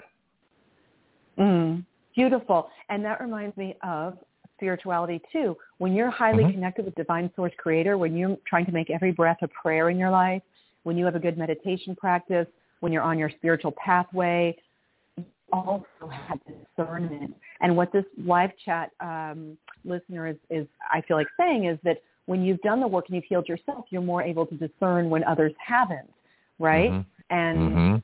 and same for spirituality. When you've done your work and you're connected to God, it's it's much easier to discern when things are not. Hence the Grammys. Hence Sam Smith's very disappointing choices he's making in his career. We can tell intuitively, spiritually, that that there is a push for dark, negative um, capturing of our minds and souls. Right? Where's that coming from? Industry. Where's that coming from? Mhm. Because music, you know, you look Oh, at uh, Beatles just came to mind. Yeah. Oh, yeah. Well, Yeah. exactly. We we don't do light stuff here. Uh, but just I'm just saying Beatles. You know, what was more fun than the than the British invasion? What was more fun than seeing four guys totally different? You know, from swing bands to to to uh, like a couple of things in the middle, and all of a sudden we have rock and roll, rock and roll hits, and the whole world's united around this music. It was fun. It was I want to hold your hand. It wasn't I want to you know fill in the blank, right? And so it was and it was fun. We had a great time with it You know, and then something happened. And how would how why satanic? Yeah, there's some dark rock and roll and some some nasty lyrics and things like that. And then rap has their bad moments too, especially you know how how many n words can you put in a song? But you know, but satanic is different. That comes from a very Mhm. dark, evil place. Why would you wish that on anybody else? I mean, well, something as fun as music. sacrifice. It requires wounding others. It requ- Satanism requires that particular religion requires wounding, hurting, and traumatizing vulnerable to gain power and control. So that's But why that religion never. sucks so bad. Yeah, and that's what they well, do. And so it, on a small Wendy. and big level, yeah. I should ask Wendy in, in families, people who practice it, in Mm-hmm. families, people who practice it, you know, do things for their children and, and involve group events with their children. And we have so many people who have spoken out on this that they think it doesn't real and it's not a huge um, cult in our country and others is, is, is just naive, frankly. It's ignorant and naive. And you can say, Mm. well, I don't care. It has nothing to do with me. But unfortunately it does. It affects all of us. And on a larger level, the music industry, big uh, media, anything big media, uh, Mhm. I mean, look, if you can make a deal with an entity to be more rich and more powerful if you if you prey upon others and offer sacrifices, and this is since the beginning of time, this religion, right, in different forms, it might sound easier and more pleasurable than doing the work connecting to source creator and following your soul path, which may not be glory and fame. It might be something more humble in this lifetime. And just to trust and have surrender that you'll be taken care of and you don't have to fight for money. You don't have to fight for power or recognition. Yeah. So, so this, hi- you know, the higher spiritual path might be less glitzy and attractive. Uh, and so people get swept into these um, dark religions, right? And, and then we're seeing So what's missing? What what was Mm. why why would you re- reject God, you know, and, and heaven and uh, and just the you know just from the, the security aspect to know that you're not the ultimate power in the universe, that you don't have to understand everything, that there's a faith out there that uh, Fear. you know things things. So Fear. so the so so, so Satan is based on fear. Upon, hmm Fear preys upon Sounds like fear of not enough money, fear of not enough love, fear of lack, Huh. fear of being unloved. And I'll tell you, this is why the real work I feel like is children. I mean, Oh. if you can, Okay. if you can teach attachment parenting, if you can encourage extended breastfeeding, if you can support mothers um, and make sure that they have enough support, they need, you know, enough money, enough love, enough people to hold their baby. I mean, the chil- it starts with the children. It really does. Great sex ed, relationship education for in schools. You know, life skills versus you know early reading. I mean, which doesn't do any kid a of good. Don't get me started on that. A lot of research. I like Says Waldorf, what? but um, well, what? I mean, like what they focus Early on reading? for early children. Well, they focus on math and academics, and they focus on getting them to sit still. And what kids need is love, Hmm. relationship, Not my kids. you know, conversations, never, making friends, you know, playing outside, being in the woods. I, I mean, if you can nurture the children and the mothers first and foremost, we've What got a handle fathers? on things. what but about the fathers? What, I'm what saying, I the said nurture. I know. I need What, the you don't think fathers fathers, to be You don't doing. think fathers I need nurture? the fathers to nurture the mothers. You don't and think fathers children. nurture? When you give to a woman, when you take care of a woman and you cherish her, she, you're the gifts that you will get back are are countless. Absolutely. Um, but we can't Agreed. expect a woman to take care of a child and have an endless bucket. And um, we we have to support. I, I mean, I'm sorry, but the mother is is the breast. It's the life source. The father is the father is essential. He's this is my he's the support system. You know, he's he's the you 3D leader in the support you system. couldn't be more wrong. No, here's the thing, though. I, here's what I want to do. I mean, I think you're absolutely right about mothers, but I think you're absolutely wrong about fathers. And I think that you, you're missing so much. And this might go to some of the folks you talk to. Um, that uh, if you, I'm not sure if you you're hearing what I'm saying entirely, but that's Oh, okay. I think so. I think Go I- ahead, I, go think ahead. I am. Well, here's the thing, Okay. though, too. See, I, I see both. I see, you know, the, to say that a father isn't nurturing, uh, and to say that the father's role is, is just supportive, that's ridiculous. You've just denied fathers. You know, everything. Okay, Like I so raised a daughter. I, I and don't. for a I don't of it, believe, hold and I hold on. apologize if I said No, no, no, no, you're fine. No, I'm not upset with because you. Because I don't I'm- think I said that. No. Okay. And I'm not, I'm not upset. I'm not mad with you. We're just talking. Mm-hmm. but we can still disagree. So uh, having, Well, I don't mean to say who father's not nurturing. That's not the main. Uh-huh. That's not the main role. Okay. That's not the main Well, role. Yeah. Well, let's talk about let's talk about fathers. What fathers do. Uh, our biggest crime problems. role. Problems. What's that now? hmm Well, Say I again? think I think men have been pushed into. I, well, cultural. There's so much mythology happening right now. Ooh, Please don't hear me saying now. that, the, that the, there's so much mythology in our culture, fake mythology, Mm-hmm. and I, I don't ever want you to hear me say the masculine is not nurturing, and maybe nurturing isn't even the right word. Mhm. No, I, it's, it's not. A, it's not even a question of nurturing. It's a question of. I think that the bigger co- uh, point you made was supportive, and I think that that's not. No, it's active participant. And here's the thing: if if you believe in active participants in relationships, you have to believe in active participants in parents. So, like I raised a daughter, you know, and for most of our time, uh, I was a single. I, I was a weekend dad. And so, you know, everything that she learned from me, she learned on a one-on-one relationship, from bike riding to shooting to traveling to uh, debating to photography to everything else we did to just life, just you know exploring and and because I was always talking to her, talking to her, I always answered, you know, gave her questions that didn't have a, an easy answer. I call them moral dilemmas. And we talk about things about everything. So none of that. Uh, so everything that I did, you know, in terms of nurturing and supporting and everything like that, but also educating and leading, you know, it's it's a whole package. So everybody, so so a mother and a father, you know, are really yes, they're two separate people, but they're really part of the same whole. And if you if you deny one, and I think fathers is denied a lot. You know, there's a lot of fathers that that would love to have custody of their kids, you know, and they don't get it. You know, there's that's one of the biggest problems with with child support is that Okay. fathers don't have access to their kids. So I agree with there's, you. There's, I think, But yeah, I think there's a. look, go ahead. hmm Y- yes, uh, everyone, fathers do everything. Fathers can do everything. Mothers can do everything. But when we're talking about our Mm. zones of genius, and we talk about the typical masculine and energy, energy, masculine and feminine energy, and zones of genius, Mhm. energetic zo- zones of genius, forget about men or women, penises or vaginas. Let's just talk about masculine energy and feminine. The masculine energy does very well linear, focused, task-driven, um, more competitive. The masculine energy, not men, more competitive, hmm less Yeah, men are total, more you know, wimps, protective, more protective and factual and Mm-hmm. um, and directive. And the feminine energy zones of genius tend to be nurturing, creativity, non-circuitous, receptive, uh, flowing, and that does very well with with children. And yes, you need both, absolutely right? Both makes a household thrive. Yeah. so not to say the, the masculine, not to say the masculine isn't nurturing, and I guess it gets oversimplified when we're have a lot of sound, but you know we're on the radio and No, but this is we're talking See, about I- this- okay, yeah. hmm go ahead. No, no, I'm done. See, Okay, because I think differently. I think that both parents have to be both masculine and feminine. That if you're going to be a good father, you have to be just as nurturing as you are directive.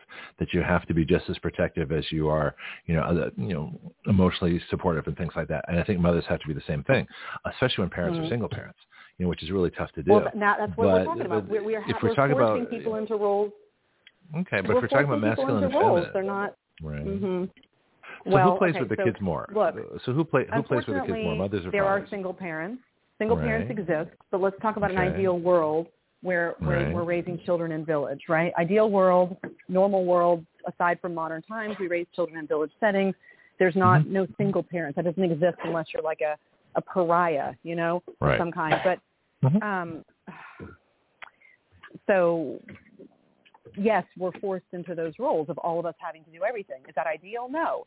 So my ideal situation that I fantasize about is that we get back to where we can have the feminine energy completely in her own, able to do her zone of genius with the protection and support of the masculine energy. And, um, you know, to the point of how do children thrive best, what's best for the kids, ideal Mhm. world, what direction are we moving in, you know, um, so that See that this it's whole just as Satanism and Grammy fathers. stuff fades away because we don't need it anymore.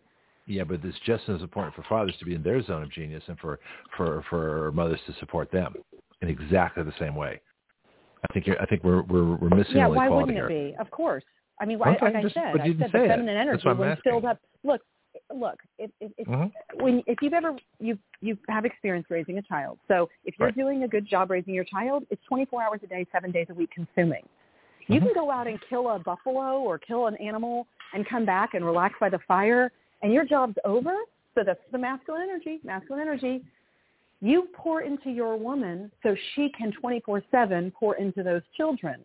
So yes, everyone supports each other, but it's a different kind of support in an ideal situation. Again, masculine energy and feminine. So let's take the gender out of it because I think it'd be less, um, you know, less maybe controversial the topic. Like we just say, like let's just think of like a very No, we can be controversial. woman. I don't mind. Well, let's Let- talk about a very tough lesbian woman in a relationship with a feminine energy woman. So Okay. great, great partnership. She's going to, let's just say, she's going to go out into the workplace. She makes great money. She comes home.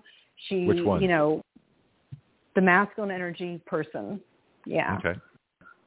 And meanwhile, the feminine energy is in the home, you know, with the children, filling them up, taking care of them, meeting all their needs emotionally, physically. And she's tired at the end of the day, and masculine energy comes comes home and can relax now. His primary job is actually over. So now he can nurture and fill back up the feminine energy so she can give to the most important little things, which are the children, and all of this spiritual nonsense, this dark entity stuff will fade away because when we have people that are filled up with love, God connection, spirit connection, on a great path, you know, less technology, more nature, more free play, frontal lobe development. Now we have a healthy adult population that doesn't need any of that, That won't be tricked by fear, you know, by, by glitter and power and just do this and you can have all this because they're filled up, right? hmm So it doesn't have to be a man. But yeah, it does.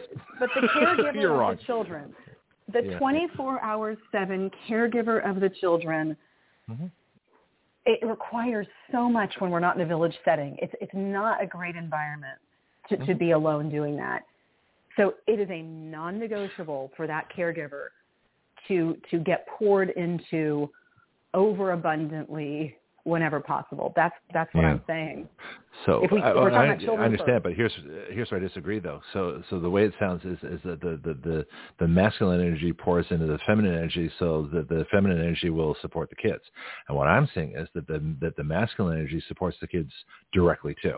It's different, but it's there and it's critical. It's just as critical as the feminine energy. Yeah. Because I you know, That's and so this is I agree. so this is okay. I think especially And- after the age of seven, to be honest. But but Okay. yeah, Well, yeah, no, I'll grant you this. That yeah, I mean, you know, mothers when when they're when the babies are babies and they're being breastfed, of course, that's very different. Fathers come in later. I Mhm. know that. That's exactly what happened. I think every father knows. yeah, yeah. However, We need to write a handbook. I'm glad we agree What's on that? Yeah, no, we. We should write a handbook. I'm glad we agree on this because We do. the first seven years he focuses on pouring into her. That's a great foundation right there because all she's depleted, her body's depleted. Mhm. You Oh, know, everything's sense. depleted. But there, Yeah. there comes a time. Well, see, I started earlier with my kid just because I love being a dad. I had so much fun. But I mean, I would, you know, have her walking around the neighborhood at two. you know, up, like up and down the Mm, sidewalk. You know, so she wouldn't go far because she was two. But I mean, I always took my kid places. By the time she was four, you know, we were on public transportation and going into San Francisco. You know, ferry boats, the whole bit.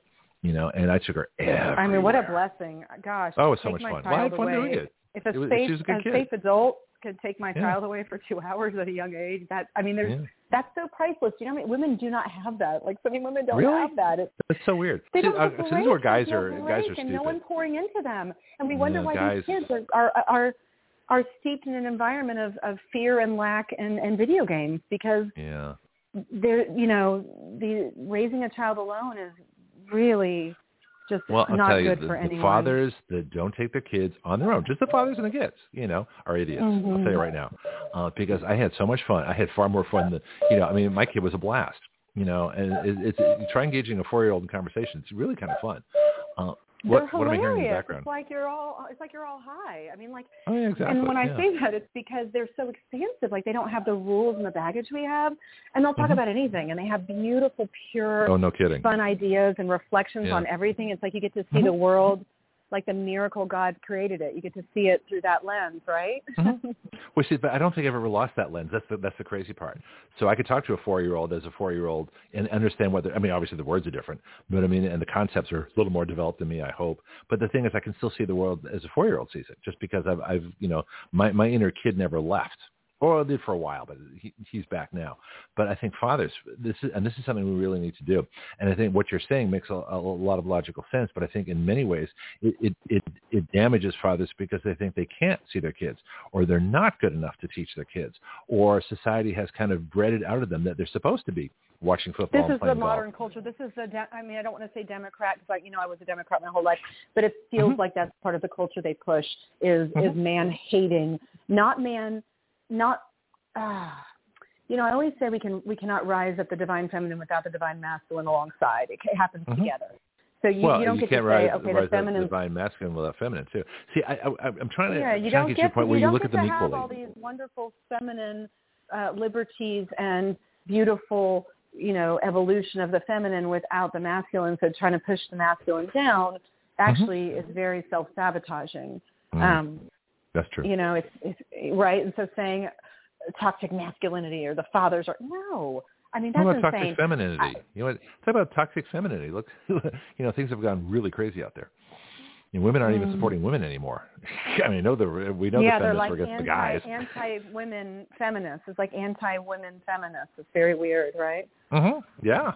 Yeah, mm-hmm. I mean, you know, I mean, why would women allow men and women sports? we, we, I was watching a show. You know, uh-huh. I don't watch TV, but you would find this interesting.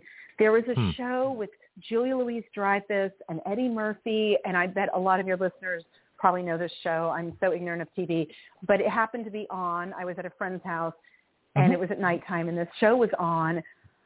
And this is this is a very popular show right now. Apparently, it's about what's it called? Um, I don't Jonah know. Hill is marrying. I I don't remember. Jonah Hill's marrying a really pretty dark-skinned woman, and it's about like how their families are getting together. The theme it, it is full of celebrities. I'm sure it's popular.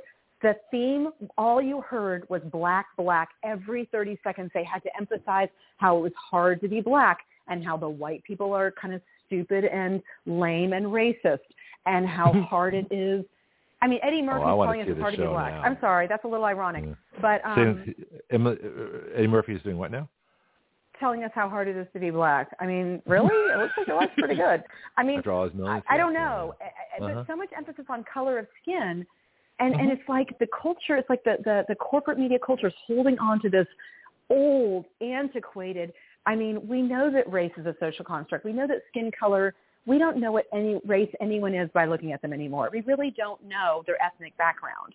Um, mm-hmm. And so this this show is just pumping these ideas out into the world of it's all about racism and white privilege and um, even women. So Julie Louise Dreyfus um, mm-hmm. was like humble and humiliated and apologetic the whole time, looking like a buffling, like a bumbling fool with the script they gave her. They made her look like a, a stupid, clueless, unhip, bumbling racist.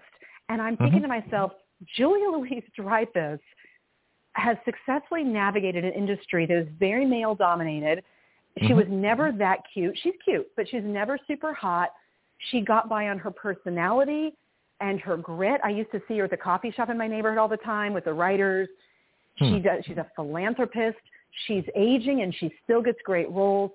And to take her and put her in a position where she looks like, like, okay, well, you're a white woman, so you must be a, an idiot. Like, what progress have we made as a culture for women's rights when, when because of the color of your skin, we have to see you as like you know a, a fool. I, I, I mean, it's, it was it blew my mind. I said, this is what they're feeding the people. These messages. Mm-hmm. Like you, you should you should hear the rest of our if show. If your skin sometimes. is above a certain tone, yeah. you must be racist. Like I don't know what the measuring skin tone parameter mm-hmm. is. Like the, the the meter of color, where if you're above this color, you must be racist. Like I, I don't know. There's nothing more racist than saying that people have white privilege. That is the most racist statement out there because it is so filled with, with hate and it is filled with uh, all kinds of other things, but it's also filled with privilege. Because if you say someone, you know, the, the, who has privilege in society? Um, blacks and Hispanics have privilege in affirmative action. Women have privilege over guys in, in, in affirmative action and, and like college scholarships and things like that. Uh, most of the privilege in our society right now, government privilege, you know, we talk about black supremacy on the show all the time you know, because you look at uh, the, the way the government's constructed, the racist government, the, the people at the bottom are the white males, the people they say are the most privileged. If I'm the most privileged, you know, why do I have to compete with people who have an advantage in scholarships, have an advantage in jobs, have an advantage in government contracts, have an advantage in society, have an advantage everywhere you can think of, certainly have an advantage on TV, because the only people you can really make fun of on TV with no repercussions are white males, especially Christian white males. And so I'm at the lowest rung so I'm the one who has the least supremacy in the world today, certainly in the United States today. And yet I started Action Radio because I'm just a gutsy guy. You know, uh, so that's so it's a it's a very interesting contradiction. You look at all the commercials on TV now; they're always interracial couples, and the only person who's the idiot is the white guy. you know, so if someone's going to be an idiot, so if you have an interracial couple and and, and the guy's not white, then someone else is going to, ha- or they, they like share the blame. But there's a white guy in the inter- interracial relationship on a TV commercial, he's going to be the idiot, guaranteed, because we're the only group you can make fun of. I'll tell you something else interesting too that was really fun. On uh, uh, I forgot how it came up. I was researching something over the weekend, and something came up: white privilege, white this, white that. And I remembered that Martin Mull did the history of white people. Have you ever seen it? 1985. It's hysterical. I have never seen that. Okay, I, I found it. Just look up the history of white people. Now, here's the funny part. This is where it gets interesting. Now, it, has got Fred Willard and stuff, and they're just very white and very Wonder Bread and very mayonnaise. It really is funny. It's white. It's Martin Mull poking fun at white people. Something I do on the show too with my, uh, you know, my January white sale, where Black Lives Matter sells white people. That's the new January white sale. It's hysterical, but it makes fun okay. of white liberals. All right. Anyway, I'll play it for you sometime. I'll play it for you now if you want. It, depends how much time you have, because um, I know you have to go pretty quickly. But when I looked up Martin I have Mull, to go. My children well, need groceries. okay, well that's fine. All right. So I'll, just, I'll say it really quickly. What was I fascinating love about looking talking to you, though. Trust me, my feminine would rather stay and chat about sex and men and women and and just have to politics and raising the vibe. This is this is what I One like more to line. do. But the grocery One more store line. is calling me. one Yeah. one more line. I know they're calling one more line. What's fascinating about the Martin Mull thing of the history of white people is that every other suggestion on the YouTube side was all about black people and civil rights and history and everything else. There wasn't a single white person anything on the entire YouTube stack. That was fascinating. Now, contact information and let's talk next week. I love having you on the show. You're so much fun. It's fascinating. Love the things we yeah, it really Mm. changes the it changes the focus onto like Mhm. you know we change the focus a little bit. I mean we have to pay attention to what's Mhm. happening in the 3D world, but um, Mhm. really important to Mm. mostly focus I think on God and love and and each other and relationship. I don't know. But anyway, so my website is yoniyun.com. I teach women uh, somatic movement therapy to heal body shame in the form of what looks like exotic dance. It's very fun, and uh, I'm an RN, MSN, a lot of a lot of titles and certificates, and uh, my Facebook is Dorothy Diana, and I love to connect on that. I try to keep it um, on topic, but sometimes I I get silly on my Facebook, but I love connecting with with people there on those topics. Uh, Dorothy Diana. So thank you. Thank you for another wonderful discussion. I do. I really love having you on the show. I love our chats. It's fascinating. Talk to you next week. Mm-hmm. Take care. I'll talk to you next week. Wonderful. Thank you, Greg. All right, you're very welcome, Dorothy. Bye-bye. So now I'm going to play all the things I was supposed to play, you know, partway through the show. I keep trying to do, um, you know, like my commercials and things and my announcements, you know, in the middle of the show, but uh, I just don't want to ruin the continuity. And so they're at the end. These are the important things, obviously. Uh, but just to give you our, our website, the one you're listening to right now is blogtalkradio.com slash citizen action. Our legislative site, particularly the bills I talked about earlier with uh, with Sally and, and, and Deborah, uh, writeyourlaws.com, W-R-I-T-E-Y-O-U-R-L-A-W-S. And to find those laws, vaccine product liability and big tech um, censorship, you want to go to writeyourlaws.com, click on legislation. It's the second item on the menu bar. Then go down three from that and click on all proposed laws. So writeyourlaws.com, click legislation, click all proposed laws. Those are the ones we're submitting to government. Um, that and my new Substack, gregpenglis.substack.com, and our, our contribution site, givesendgo.com slash action radio, givesendgo.com slash action radio. All that's on your broadcast page uh, in case you miss any of it. And I will talk to you tomorrow at 7 o'clock in the morning, starting off with Brianna Cannon, 7 o'clock. And then we have uh, Josie Cossey at 8 o'clock and 9 o'clock. I May have a guest. I'll have to check. Who knows? That's tomorrow. Tomorrow is another day. Greg Penglis here for my book, The Complete Guide to Flight Instruction. Everyone at some point in their life wants to learn how to fly. Few try. Even fewer go on to get a license. I believe a major reason for that is how we teach people how to fly. My book is designed to help you navigate the flight training system, but it's so much more than that. It really describes an entirely new way to teach flying. So if you've never tried a lesson or got discouraged in your training and quit for any reason, this book can help you. Don't be a rope pilot who just follows procedures. Be a thinking pilot who makes great decisions, who understands all the reasons why we do what we do. You can incorporate these principles into your own flight training at any time. The Complete Guide to Flight Instruction is featured on the Action Radio with Greg Penglis Facebook page and is available from Amazon.com.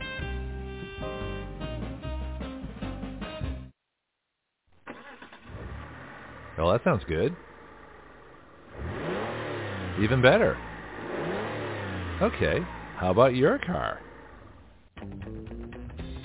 If you want the best service for your vehicle, please talk to James at Florida Stores Automotive, conveniently located at 6715 Caroline Street in the historic district of Milton, Florida, right between the Milton Bakery and the Blackwater Trail. Whether you need an oil change or an entire engine replaced, this is the place. The phone number is 850-623-6651. That's 850-623-6651. Call, ask questions, and get the information you need. Florida Stores Automotive is a full-service automotive shop for both domestic and imports, modern and classic. It is a family-owned business here in our Milton community.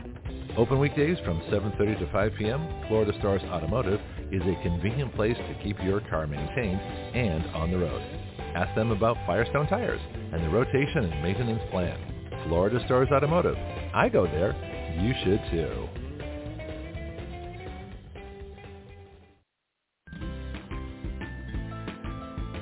Do you know your way around healthcare, insurance, pharmacies, surgery, alternative treatments and choices?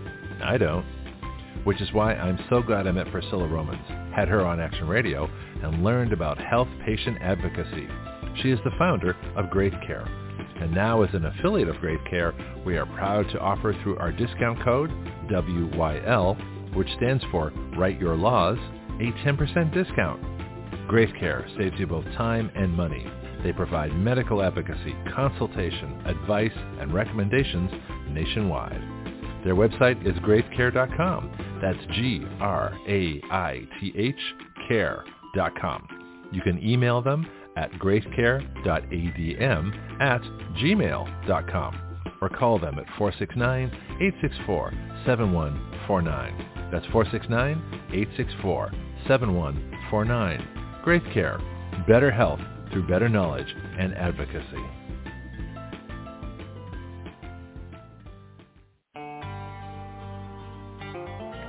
From addiction to achievement, that is the story of Mike Lindell. It started with My Pillow and now goes to My Coffee. Action Radio is proud to be an affiliate of My Pillow. Our discount code is the same for all our product affiliates, WYL, which stands for Write Your Laws. My Pillow pillows are guaranteed the most comfortable pillow you'll ever own. Action Radio is guaranteed to be the most controversial show you will ever hear. Check out their products with our discount code at mypillow.com slash WYL. That's mypillow.com slash WYL. Or order now by calling 1-800-544-8939. That's 1-800-544-8939. Sleep well so you can wake up and hear Action Radio live.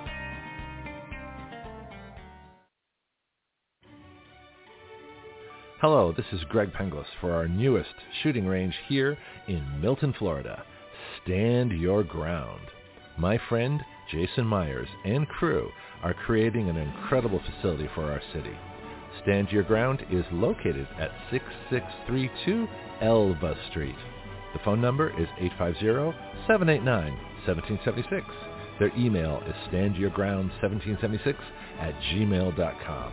Here you'll find either in process or already going an indoor shooting range, axe throwing, archery, a rage room, self-defense classes, concealed carry weapons classes, security license training, paintball, a full-service gun store, and 24-7 online ordering.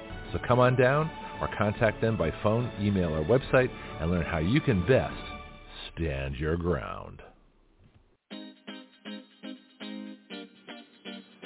This is Greg Penglis. So what is Action Radio? It is a radio show with its own citizen legislature. That's you, the listener. It is a fully interactive system of listeners, expert guests, social media, writing bills, legislator input, bill submission, lobbying, and citizen action. Action Radio is the future of talk radio using all the available technology in one completely integrated new system.